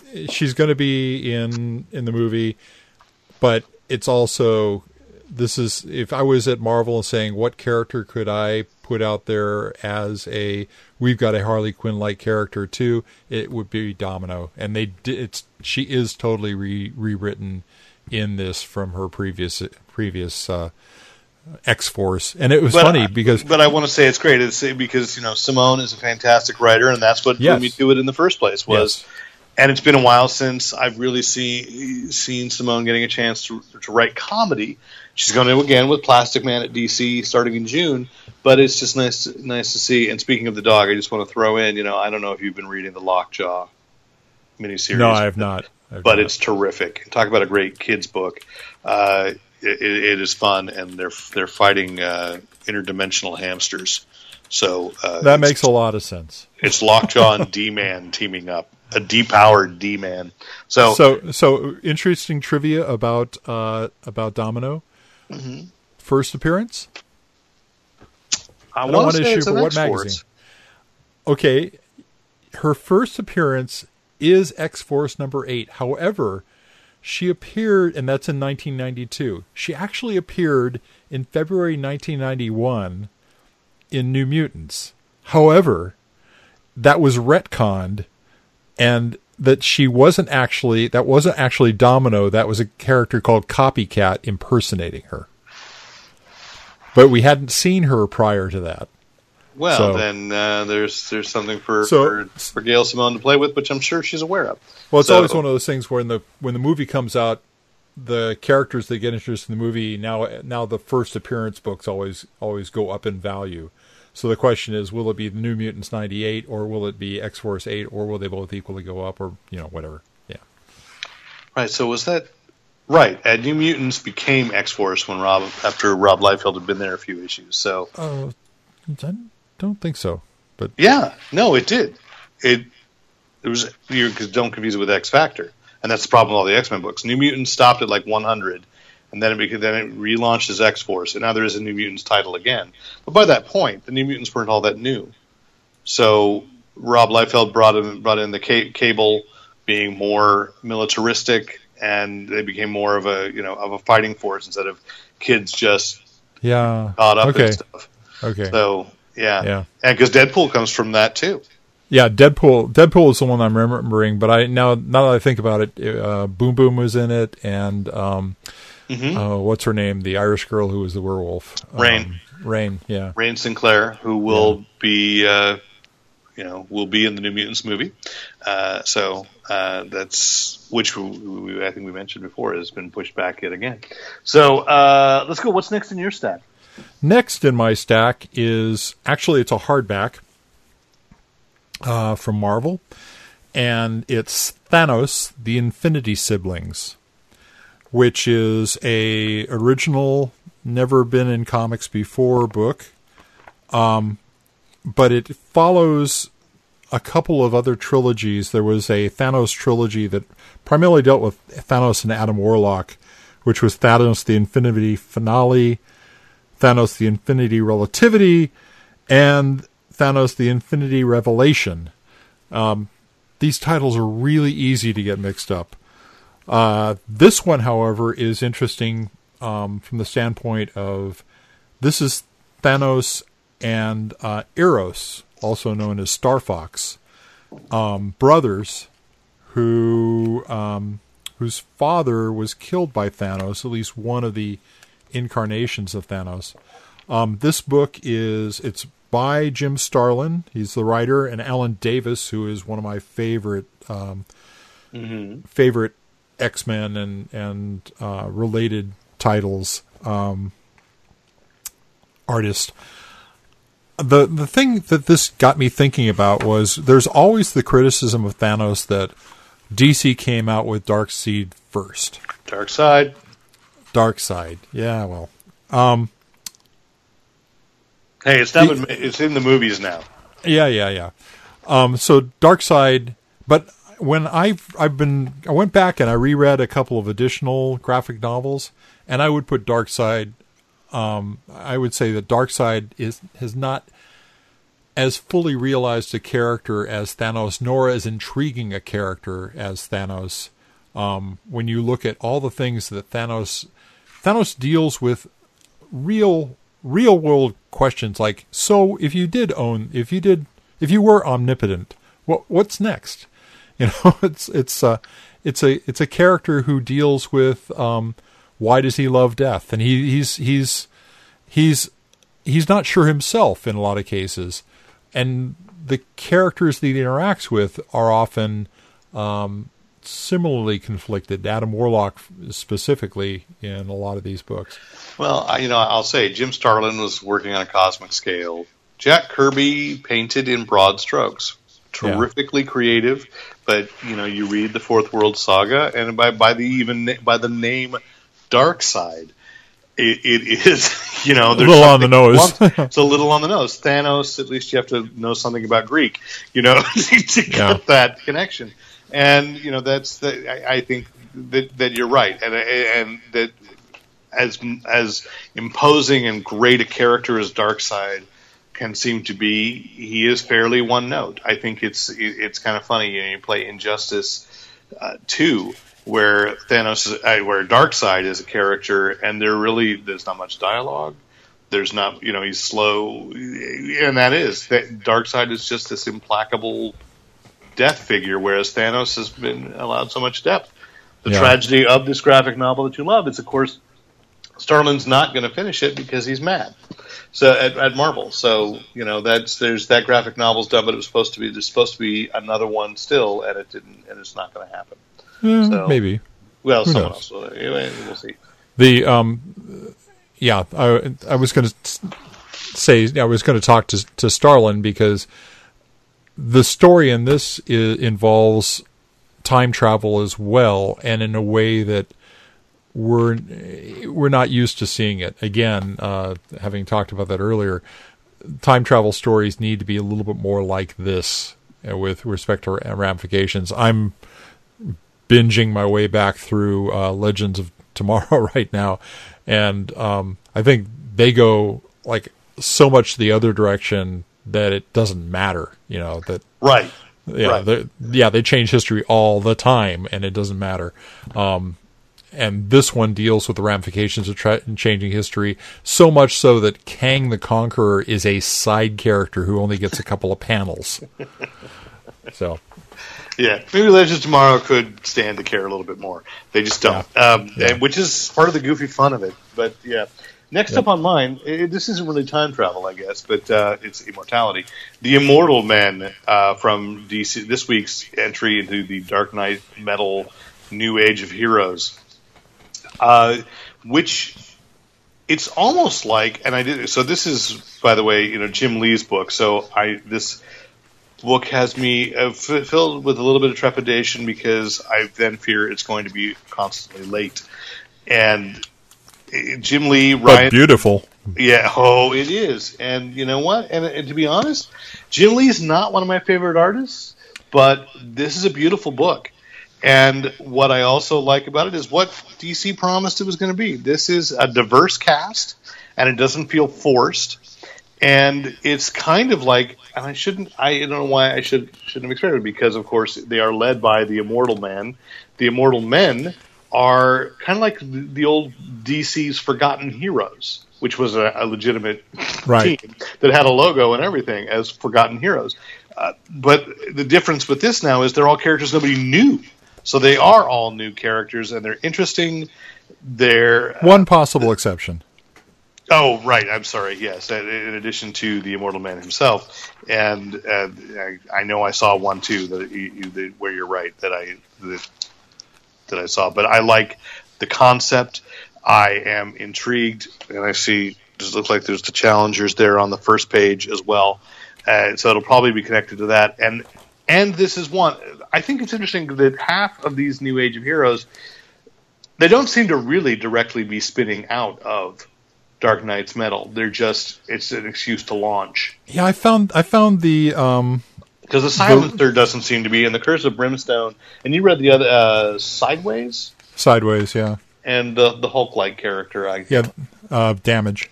damage. Okay, yeah, Yeah, uh, the, there there is one page that that is meant to tie this directly into the metal storyline, Mm-hmm. and I found that incredibly forced and unnecessary. yeah. I don't need, I you know, but I get it that this is the thinking of the industry, and I don't right? know that it's they had to have something in there so they could stamp it on the front, Dark Nights metal. So you'd think, oh, Well, this it, is gave- connected. well, everybody's supposed to be excited about all these new characters, right? So, yeah, Uh, and this is, like I said, I'm I'm concerned about it staying on time because it's Jim Lee, because he tends to be. Uh, but James Tynion the fourth is the writer on this. It's it's really well scripted. It's a really cool I cool idea, and they're kind of revealing this whole conspiracy that we've never seen. Oh, and I should say, uh, because it's like page three or four, the Batman who laughs is one of the right. villains of it, That was. yeah. and that's a great and that's a great time. I don't find that forced. I thought that was really forced. No, but- I, I don't. Mainly because if he stays in this, then Okay. that makes sense. That he's been going from world to world, and of all the things that Batman had not thought of, is that there's a that there is a consistent conspiracy of immortal warriors Okay. trying to Okay. keep uh, keep eyes. So this is almost like it's something new that this Batman that. has never thought of. I'll, I'll give you that if he continues to be in the book. I thought that this is like a one and done. I pushed you into this situation, and Oh now- yeah, I no, I understand what you're saying. I think he's going to be continuing, but Okay, I would agree with you. He didn't need to have to be. He didn't need to be an element in this book, right. He's but I didn't find it forced. Uh, but if they make him essential, I'd be happy with it because that uh, of the dark Batman that they create that they gave us in Dark Nights Metal, that's the one that legitimately creeped me out. And I thought this is something interesting. So you know that I DC had announced that they were keeping him alive and we're going to continue him through. So I'm happy to see this. So I'm a sucker so for team books and especially team books if they're well done with intriguing characters, and this has all that. so if you if you since you already said it, the Batman Who Laughs, there's a panel where he's got something in his hand, and I don't know what it is. He's been he's been poking around among the dead, and it looks like one of the Robin's tongues, but he's not. I don't know what's going on. Uh, I'm I'm I'm looking for that panel. Um, it's uh, it's on on the big page that he's on with uh, in the lower left. It's really creepy, whatever it is. If it's one of their tongues, oh, that's that's super. oh creepy. yeah, no, yeah. I think that's. I don't think it's one of the crow's tongues. I think it's. Uh, but he's, you'll notice in the panel above, he's bending over a couple of corpses. Yeah, so I think he into somebody's it. back. Maybe Yeah. it's a liver. Oh yeah. Oh, that's probably what it is. Oh, Yeah. well, it's only a liver. Well, yeah. Don't worry about it. so now you know. Okay, so it's not for little kids. It's not like Sholly Fisch's No. No. No. All right, so go to your. What's next in your bag? So as I, I told you before, um, Immortal Men was on my stack until we talked before the show because I thought it paired up nicely with a Marvel number one release this week, which was Exiles, which is bringing black back Bink Blink Blink. Bink Bink. You're having trouble with that L. It's like running around. You know, bring, Bink. bring black Bink. Bink had uh, Bink was the main character in Exiles, which was a book that came out in the '90s. I, Um, I I loved that book. That was a great is and That it is a looks great like they're going to go right back into it again. And and we mentioned already the uh, the the uh, Legends of Tomorrow. The Exiles are pretty much have the same kind of um, charter where they're going around the multiverse. The multiverse needed needed them again, and so they got Blink and gave her uh, a talisman, and then started shunting her through different multiverses to assemble a team. And so um, it's just that straightforward. It's it's not anything you really need to know that much more about, other than on the front cover. The front cover. I've had to point this out to a couple people at, at in comic shops. Um, the the there are four characters around her. The one on the left top is Iron Lad, who was in the Young Avengers. He's uh, he's Kang before he became Kang, right? yes, or may, right. Maybe. Well, yeah. And and oddly enough, there's one character who has like a swash of white hair in the front of her brunette head head, and she's wearing the Captain Marvel shirt and uh, and uh, scarf. But when somebody tries to call her that, she bites their head off, not literally. Um, and uh, although she does expose that she has the same powers, she says, "My name is Khan," and I was like, "That was that was on a page flip." I'm going, "Khan." Um, anyway, there are two other characters that are on this cover that were not in the first issue, and one of which is the new Valkyrie from the movies. Right. And I'm I'm hoping that they're somehow going to explain that the movie is another multiverse that she's pulled characters out of because I would just love that. Um, the last one, and I had to point out that this is not a not like a Marvel logo or something. They actually have uh, the baby Wolverine from the from the uh, X Babies who is no, drawn. no, it's draw- Skottie Young Wolverine. Is it from- Skottie Young? Okay, Which was from Secret Wars. There was a crossover. you're right. that You're right. They Young did, they did bring that up. Okay, so any but anyway, it's it's a it's a flat style drawing Wolverine character who is Yeah. going to be in future issues. And the only But he- reason I call it out is that X Babies was actually legitimate. Like they were It's X true, Babies. and and They- this is not. And uh, I'll I'll withdraw that comment because this is not drawn. X Babies was drawn drawn in a very comic booky, realistic Yeah, uh, yeah. way, whereas whereas the Skottie Young is definitely a flat style. Um, and I thought this paired nicely with Immortal Men because it's it's a group of heroes being drawn together, chartered to deal with deal with something that is and with the metal tie-in uh, the mortal men have potentially are potentially going to be going into the the DC multiverse now and Um, I so- love Exiles. I loved it before. I can hardly wait for this. yeah I forgot to buy it though. I shopped Ah. at Earth Two today, and I always walk. You know, I, I walk a fine line because I, I remember have I pulled this at, at Illusive Comics in Santa Clara. You know, it's like I don't want to. I, I you know I don't want to buy something that I have waiting for me. and just for people who are out there thinking about going to get something you know, go look quick because it was sold out in my store I had to go to another store to find that uh, might- yeah. not not Exiles um, Immortal Men um, yeah Yeah, no, it's great. So my last is uh, you. You brought up a hardcover. I I splurged and I gave into a hardcover today too, which is the Action Comics 80 Years of Superman Deluxe Edition, and uh, I love this book so so much. Uh, did you did you buy this? Did you? I had that on my pull list I didn't see it Oh, well, you would have seen it because it's huge, and uh, it's thirty bucks. But they do something that I didn't expect them to do, which is it's not just Superman stories, because Action didn't just launch Superman. There are many historic uh, stories in the Superman canon that came in Action and are reprinted here, but there's also the first Zatara story and the first Vigilante. So that they include those the cow the cowboy the vigilante. cowboy vigilante, yes, Right. uh, the one I like, you know, the one from seven, Yeah, the yeah, seven yeah. soldiers of victory, and uh, so and and then it's just, I, you know, it had been so long. I when I was a kid, I didn't get that dollar comic first issue special when they did the oversized action comics reprint, so I had never read.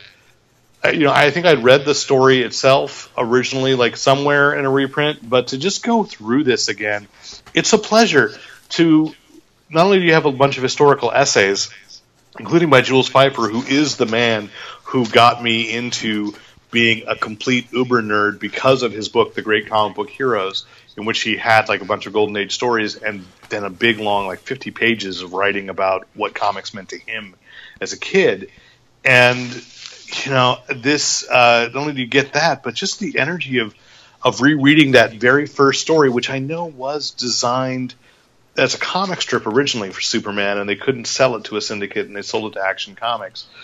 Uh, Jerry Siegel and Joe, uh, and, and- yeah, Jerry Siegel and Joe Shuster's uh, first story is like there are like four quick, quick plots. I can't, I can't imagine 1938. I kind of put myself in the in the head of a kid picking that up. So much, and yet so quickly delineated and and filled resolved resolved. Uh, I I get it. You know, I mean, here we are. You know, by the time we came around as comics readers, Superman was already everybody knew what Superman was. But to have been there in 1938, this must have absolutely been mind blowing. And then it carries over into the second issue, and they have that story too. And I realize he's he's making a munitions dealer face the consequences of being a, a, a munitions dealer. And it, I got sad 80 years ago, and this story is just as relevant today. but could never get published Uh, no, this one you know, well, today, yeah, probably not. But I mean, you know, it's essentially Iron Man's origin, but there it is. And you know, there's also in black and white. There's the as the story that they had found by Siegel and Shuster that had never been colored and had never been published. So there's a brand new story by them. And then and then as you move forward, and I'm realizing I start getting into which reminds me of that book. Did you ever have that hardcover, the Superman from the 30s to the 70s? They would sell it like Walden Books. I don't think I ever had that one. Oh my gosh, no! Oh, you you got to find those. Uh, there's a Superman one, a Batman one, and a Shazam one, and and so I had that as a kid too, and read all these know stories forward, and you start, but but now it's like going forward, and it starts getting into eras where I was buying comics, and I had to, you know, it's like, oh, I had this issue, Uh-huh. and and there's Gil Kane, and there's Curt Swan, and there's a little bit of looks like you know Legion of, uh, you know, Legion doesn't show up, but there's Supergirl, there's Brainiac. Uh, you get to Gil Kane, you get to uh, a story. Remember John Byrne? There's some stuff from Man of Steel, and and then uh, the reveal of when Lois discuss when he revealed to Lois that he was Superman, and then it just it, Which just time? uh, no the the well The one that stuck. the the one that stuck. Yes, you know Okay. the, that I remember having, and then uh, there's like an Action Comics the anniversary issue for I guess it was 700, which is just all star artists, and it's. Uh, uh, Oh, yeah. You know, it, they had to reprint this story with so many beautiful Bill Sienkiewicz is in there, and uh, you know, I'll just keep raving. Uh, but you know, it's thirty bucks. It's pricey, but it's gorgeous, and it's. Uh, it I'm really bummed I didn't get that today. And, and it leads into next week is Action Comics 1000, which will be eight dollars, and we'll feature a bunch of things. And uh, you know, Brad Meltzer posted on Facebook today. It's like, here's the first panel of my story with John Cassaday, and it's just Superman's hands as he's flying. You know, from Superman's point of view, and I'm just you tease. Uh, exactly. so uh, it was a good. You know, that's not even in my regular comic shop. I found so much good stuff that I hadn't even thought I better have this in my pull list. You know, and and so I was I'm really really really pleased. Although you know, yeah, I did spend thirty bucks on an Action Comics hardcover, but it's worth it. I'm gonna just love this and have this for you know my son to read and and to say like. This is why Superman. He gets to read it at the table with the white reading gloves. Oh no, absolutely, absolutely, in the hermetically sealed room, and then I slowly uh, leak the oxygen out if he gets if he gets snippy with me. So yeah, uh, let's, let's go to movies, shall we? Uh, I sound like I'm uh, abusing my child. I'm not. It's all a lie. I do it for your entertainment, people. Uh, that uh, you know, this this past weekend, of course, a, a horror film that I, I saw I have mixed emotions about opened, A Quiet Place, uh, with John Krasinski from The Office, which the poor guy will always be known as that, as Jim Halpert from The Office. But he directed and uh, co-wrote this screenplay. A nifty horror film, but he was giving an interview with the Nerdist, and he offered up a casting suggestion for the Marvel Cinematic Universe, which actually I think is really good, even though he admitted something else. Uh, he would like to play Mister Fantastic and have his wife Emily Blunt play the Invisible Woman. He thinks that'd be great, great casting. Though he admits he hasn't ever read an issue of Fantastic Four. He's I only think- seen the movies. Uh, I think he's only aware of the characters and seeing Okay. that he could fit. I don't know. He's probably Well, there have been cartoon shows. Could be, could be. You know, and that's it. We are, you know, let, let's admit it. They, you know, that's why we cover movies and TV too. There are people that are huge fans of these characters without ever having read the comics, and so you, well, I don't know if the if the cartoons were ever that good. Well, the Hanna Barbera one was the first one, and uh, you know, so Yeah, I'd like to. I'd like to see. Um, I'd like to see John Krasinski, ah, John Krasinski. In a movie with Zachary Levi. I think they they could be cast as brothers really easily. Well, and Zachary Levi is getting a superhero movie because he is, of course, Shazam. So Yeah. Krasinski should get to play Mister Fantastic. I mean, if you're going to reboot, and of course you are, uh, they are. Um, I let's go back to the idea of them being fully formed adults. And you know we've Yeah. seen them as kids. We've seen all the different incarnations of them getting together. Yeah, I I still think, especially with the time the time stone uh, in play in the Marvel Cinematic Universe, and not knowing what Infinity War is going to do, uh, and maybe Secret Invasion is going to be what you know the next what Avengers four will be. But I think since they've leaped around in time, Captain Marvel's going to be the '90s. I think you can go ahead and play Fantastic Four as sort of time lost heroes yeah. that they were there in the 60s and then you can see them come forward in time and take their place Uh, but as as older heroes, and when I say older, I mean Krasinski's still you know probably early to mid thirties, uh, Yeah. but certainly older than what they last time last were in when in the Fox film. So I, I I think it's it's cool casting, and of course you'll be happy that Daniel Craig has confirmed he's getting ready to play James Bond again, and uh, that that's going to be his next film, though it's still untitled, and I don't think it has a director yet, but uh, maybe John Krasinski can do it, and uh, and Dwayne Johnson has said that Black Adam should be ramping up for a 2019 release, although I think more I think he means a production because 2019 is when Shazam will come out in February uh, Yeah. of 2019. So you got to let that ha- resonate just a little bit. Uh, and so while we're on DC, there's the thing: is like I still don't get where their plan is going. Batgirl had been canceled, or I shouldn't say canceled. Joss Whedon had been hired to dir- write and direct Batgirl. He walked away from the project nobly because inexplicably he said he really could not come up with a story. Which Gail Simone is over there waving her hands, going, "I've got plenty. There were Yeah. plenty of things you could have done." Exactly. Uh, and uh, you know, and I, I think, well, why not let Gail Simone take a crack at writing a script? But instead, they've got Christina Hodson, who is writing the Bumblebee Transformers solo film. Uh, she wrote that, and uh, so she was announced this week as being the new screenwriter of Batgirl. So the project's not dead. Interestingly enough, she had also written the Birds of Prey script, which was kind of unrelated to Batgirl.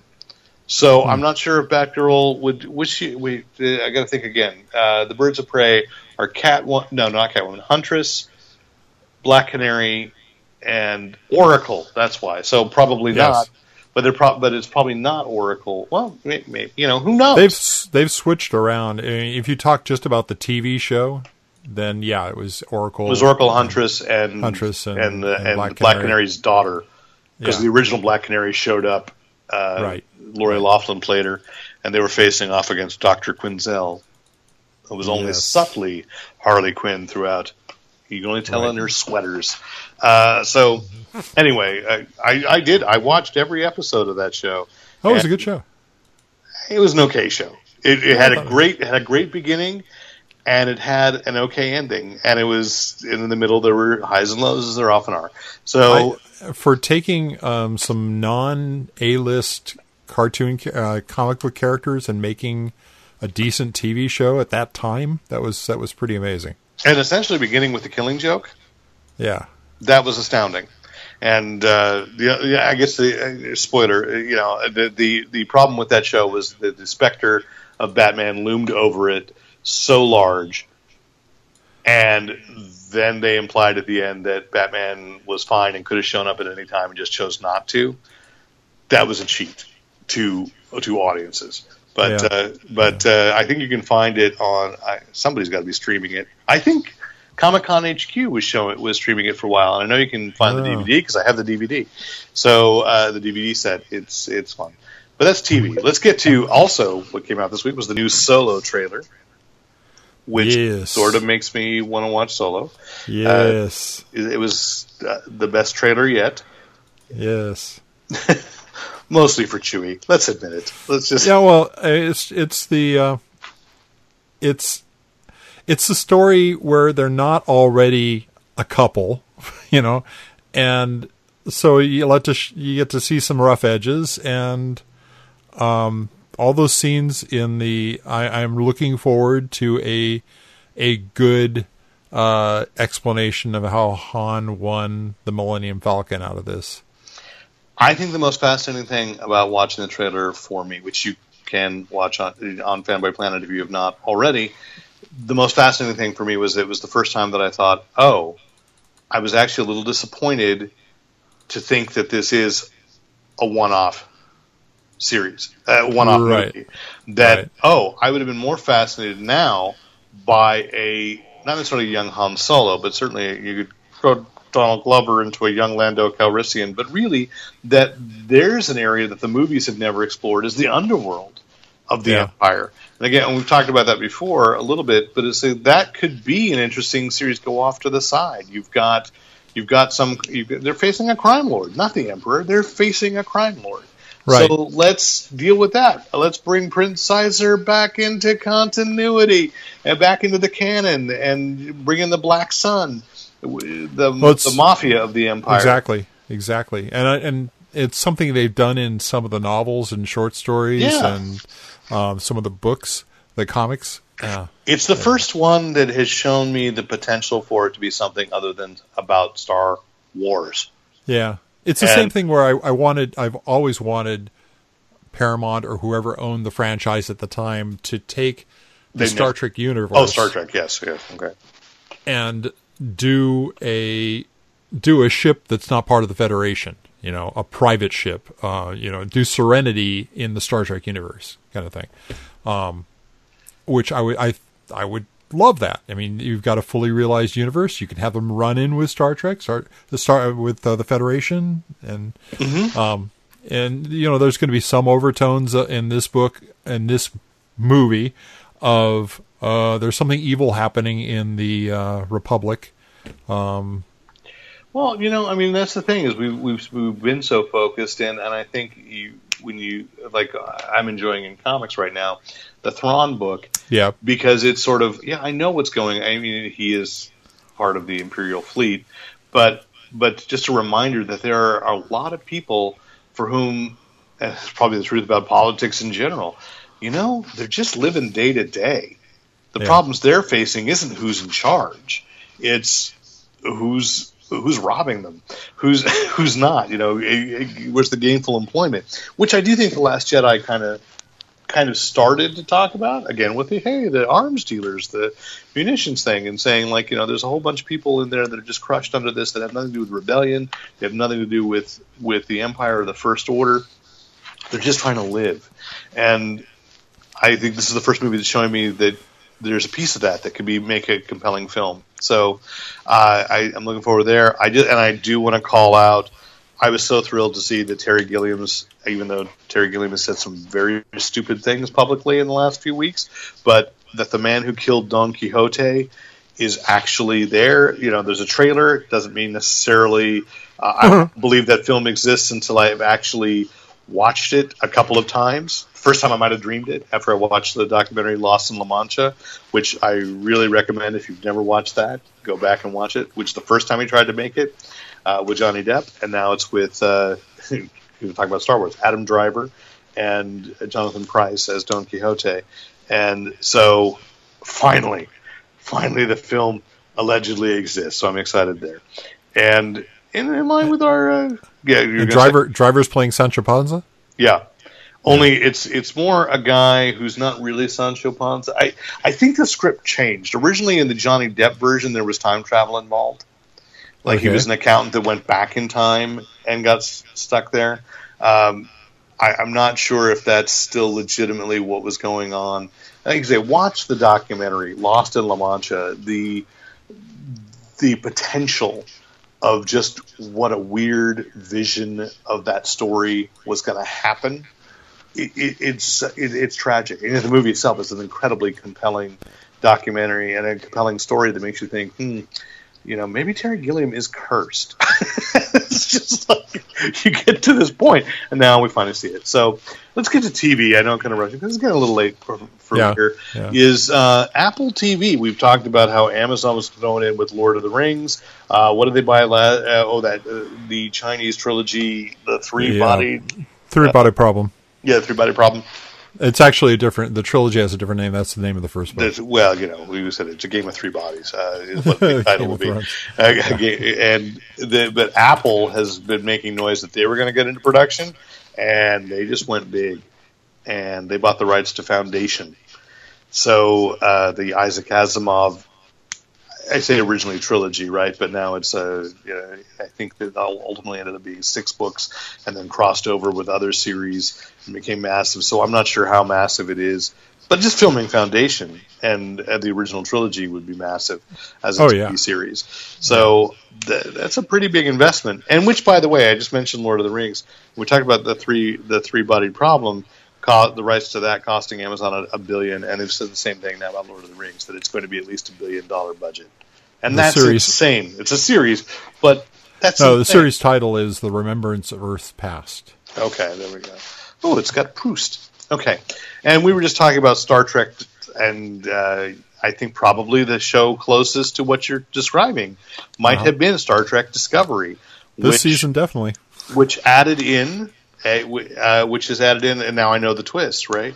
Uh, or a twist at the season ender that they cast Captain Pike, Christopher Pike. They, uh, so they're going to bring the Enterprise in, though they promise that Discovery will remain the focus. Yes. Uh, and it's interesting. I like to do this. I research uh, interviews from before and during production. Before this series launched, they said no way was Enterprise going to show up. And despite Michael Burnham being the foster sister of Mr. Spock, there was no way Mr. Spock would ever appear, even though they'd cast Sarek. And now new showrunners are in, and they're going, yeah, we might cast a Spock. It's not out of the question. And if you've got the Enterprise and you've got Captain Pike, you've got to have Spock. And the reason I say that is because that novel, Desperate Hours by David Mack, is Burnham and Spock coming to grips with their different time, uh, being the children of Sarek. And they definitely know each other. They definitely enc- encounter each other, and Spock is definitely serving on the Enterprise. So if they go further uh, with the Enterprise, there's going to be a Spock. Now, the guy cast is, of course, uh, and why am I blanking on his name now? But uh, the guy who played just played Black Bolt in Inhumans. I believe he was free to explore other roles, and uh, so because I, Inhumans is is not coming back for a second season on ABC, but he will now be. And I I think he bears a pretty good resemblance to Jeffrey Hunter, who was the original Right. uh, Al Anson Mount. Anson Mount. Yeah, that's it. Um, that he he he looks more like uh, Jeffrey Hunter than Bruce Greenwood does. He does. He does. Um, the sh- the short haircut doesn't hurt. Uh, No.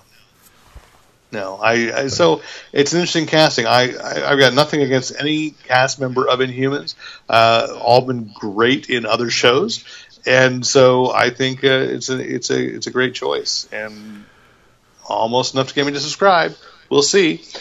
I do want to acknowledge that this is sort of this is mainly TV, but just uh, last week we lost a guy who changed television, which was uh, producer, show creator Steven Bochco, who did, of course, Hill Street Blues, L.A. Law, NYPD Blue, and uh, the science fiction series Cop Rock, in which, of course, police for uh, police and and the people on the streets would break into Randy Newman songs from time to time. Yes. Yes. Yes. Uh, an, in- an infamous experiment that was ahead of its time.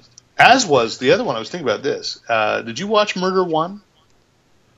no, I did not. Oh my heavens, that was uh, that was a show truly, truly ahead of its time because it was a serialized.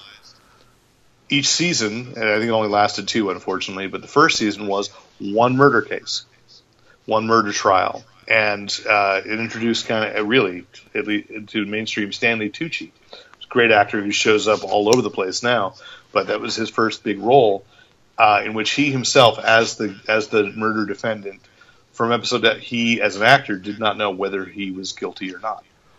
I was listening to an NPR um, thing on Bochco, and it reminded me so much of the things I've loved about his shows, starting with Hill Street Blues, where where that was really the first show where people characters that people loved and were pretty high profile could die in an instant. There was really a sense of mor- mortality in Hill Street Blues that you you got the feeling this must really be what it- what it's like when you're putting your life on the line every day out there on the street. Um, and the other thing was that Bochco wanted to they were they were competing with cable television at the time and Bochco wanted to put more adult matter into the show so he, he actually campaigned to get the 10 o'clock slot so he was he was able at that time to write things that he couldn't have written at like 8 or 9 o'clock Well, I'm saying he did the same thing with NYPD Blue. Yeah. That they were competing with HBO and nudity was creeping in, so he got bare butts. Now I don't know if that was a Yep. step forward for commercial television, but no was he had bare hell of a butts and he had uh, Dennis Franz was naked from the back in Hill Street Blues No, that was not, NYPD not a pretty Blue. No, that was NYPD Blue. was it Yeah, Oh, I forgot that character carried over to that. No, one. it's not the same character, same actor. same actor. No, fr- uh, but He was Norman Buntz in in uh, Hill Street Blues because Oh, he look- had a spin-off called a very short-lived spin-off called Beverly Hills Buntz, and then Sipowicz, and then he was Andy Sipowicz in NYPD. Blue. Oh, okay, no, Sipowicz was one where he did break out, break out Yeah. into another show. Yeah, Yeah, no, trust me, I, That was- I know stuff. But that I was a character had a had a uh, had a lot of character development. what a great arc! What a great arc! Yeah. I love that, and I I miss that actor. I know he's around, and uh, you know he just hasn't done much lately, and uh, he was great. But the other reason why he why Bochco really ties into Fanboy Planet Doogie Was- Howser. No, he was one of three credited screenwriters on Silent Running, Oh, yeah, yeah, yeah. science fiction classic with Bruce Dern, Yeah. and I had never made that connection until the obituary. Ecological uh, Uh, parable. and one of those, you know, uh, by one of two films directed by Douglas Trumbull, Yep. and so who was also one of the screenwriters. And uh, yeah, just really fascinating movie. I think the first PG movie I ever saw in a double feature with Mary Poppins. It's Brilliantly cast a bunch of um, amputees to be to be robots. the droids, to be the Yeah. yeah. Huey, Dewey, and Louie, and you know that that movie was very effective, and it's one of those I'd like to revisit. As every time, every day, I feel like I read a headline where I'm like, oh. Which early '70s sociologically aware sci-fi film is this calling for? I just saw something that was bringing up uh, not Soylent Green, but the book it was based on Harry Harrison's uh, "Make, Make Room, Make, Make Room. Room. You know, and uh, yeah, because of some housing solutions that certain cities we may or may not live in uh, Hmm. are about to pursue. And I thought, wait a minute, isn't that one of the elements of make room, make room? And uh, so, but anyway, I just want to acknowledge Bochco, who definitely, you know, not only did he change television, but there it was. There was the sci-fi connection, and I would never have thought of that because yes, that's Doogie Howser. That's more of a fantasy. Also, a great John Ritter series called Hooperman. You know, he was pioneering kind of this idea of doing dramedies in half hours and concepts that you would think, oh, is more sitcom but Doogie Howser was a really good show. It Yeah. wasn't a comedy. I mean, it was funny at times, but you know, it was a it was a it was a great show. So anyway, say that, and that's all we got for this week. Thanks for listening. And of course, uh, if we've talked about anything on this podcast that you believe you would like to, uh, uh, you know, own for yourself that you can legally, and you can't find it at your local brick and mortar store, you can go to the Amazon link that is on each and every Fanboy Planet page, and that search box will, will take you through, and we get a small kickback from that, as well as, of course, we're affiliated with Think Geek, which always has new deals every week and plenty of geeky stuff. So please check that out. They've got a new summer swimwear collection that is very sci-fi oriented. You have the ad up, I yeah, I just kind of I'm like, yeah, but I kind of do like that. Which, which did you buy? Uh, Star Trek swim trunks, of course. I, you know, I, I tend to default to Star Trek from Think Geek because it's just cool. You know, that's the stuff that I wanted as a kid and could never get. So, anyway, of course, there's that. And and if you just like to uh, donate to help defray the cost of the hosting of the website and the and the podcast, that is, of course, uh, you can go to PayPal and editor at fanboyplanet.com. And if you have any questions, comments, compliments, commentary, criticism, write in. As you saw, you, you heard at the beginning of this podcast, we had a letter from Chris Buckley. So you know, I, I do like to get that that feedback, and, and We read your letters. we do, we do. So We you read your mail. Editor at fanboyplanet.com. You can also, of course, communicate via. Uh, you can join us on the fa- on the Facebook page, which is Fanboy Planet. You can follow us on Twitter and tweet at us at Fanboy Planet, and we've also got Instagram at Fanboy Planet. So it's really simple because I, I need to be able to remember all the different accounts, and that if it's just one name, it's good. So anyway, uh, thanks for listening. I'm Derek McCaw, editor in chief of FanboyPlanet.com. and I'm Rick Brett Snyder reminding you to use, your, powers for good. I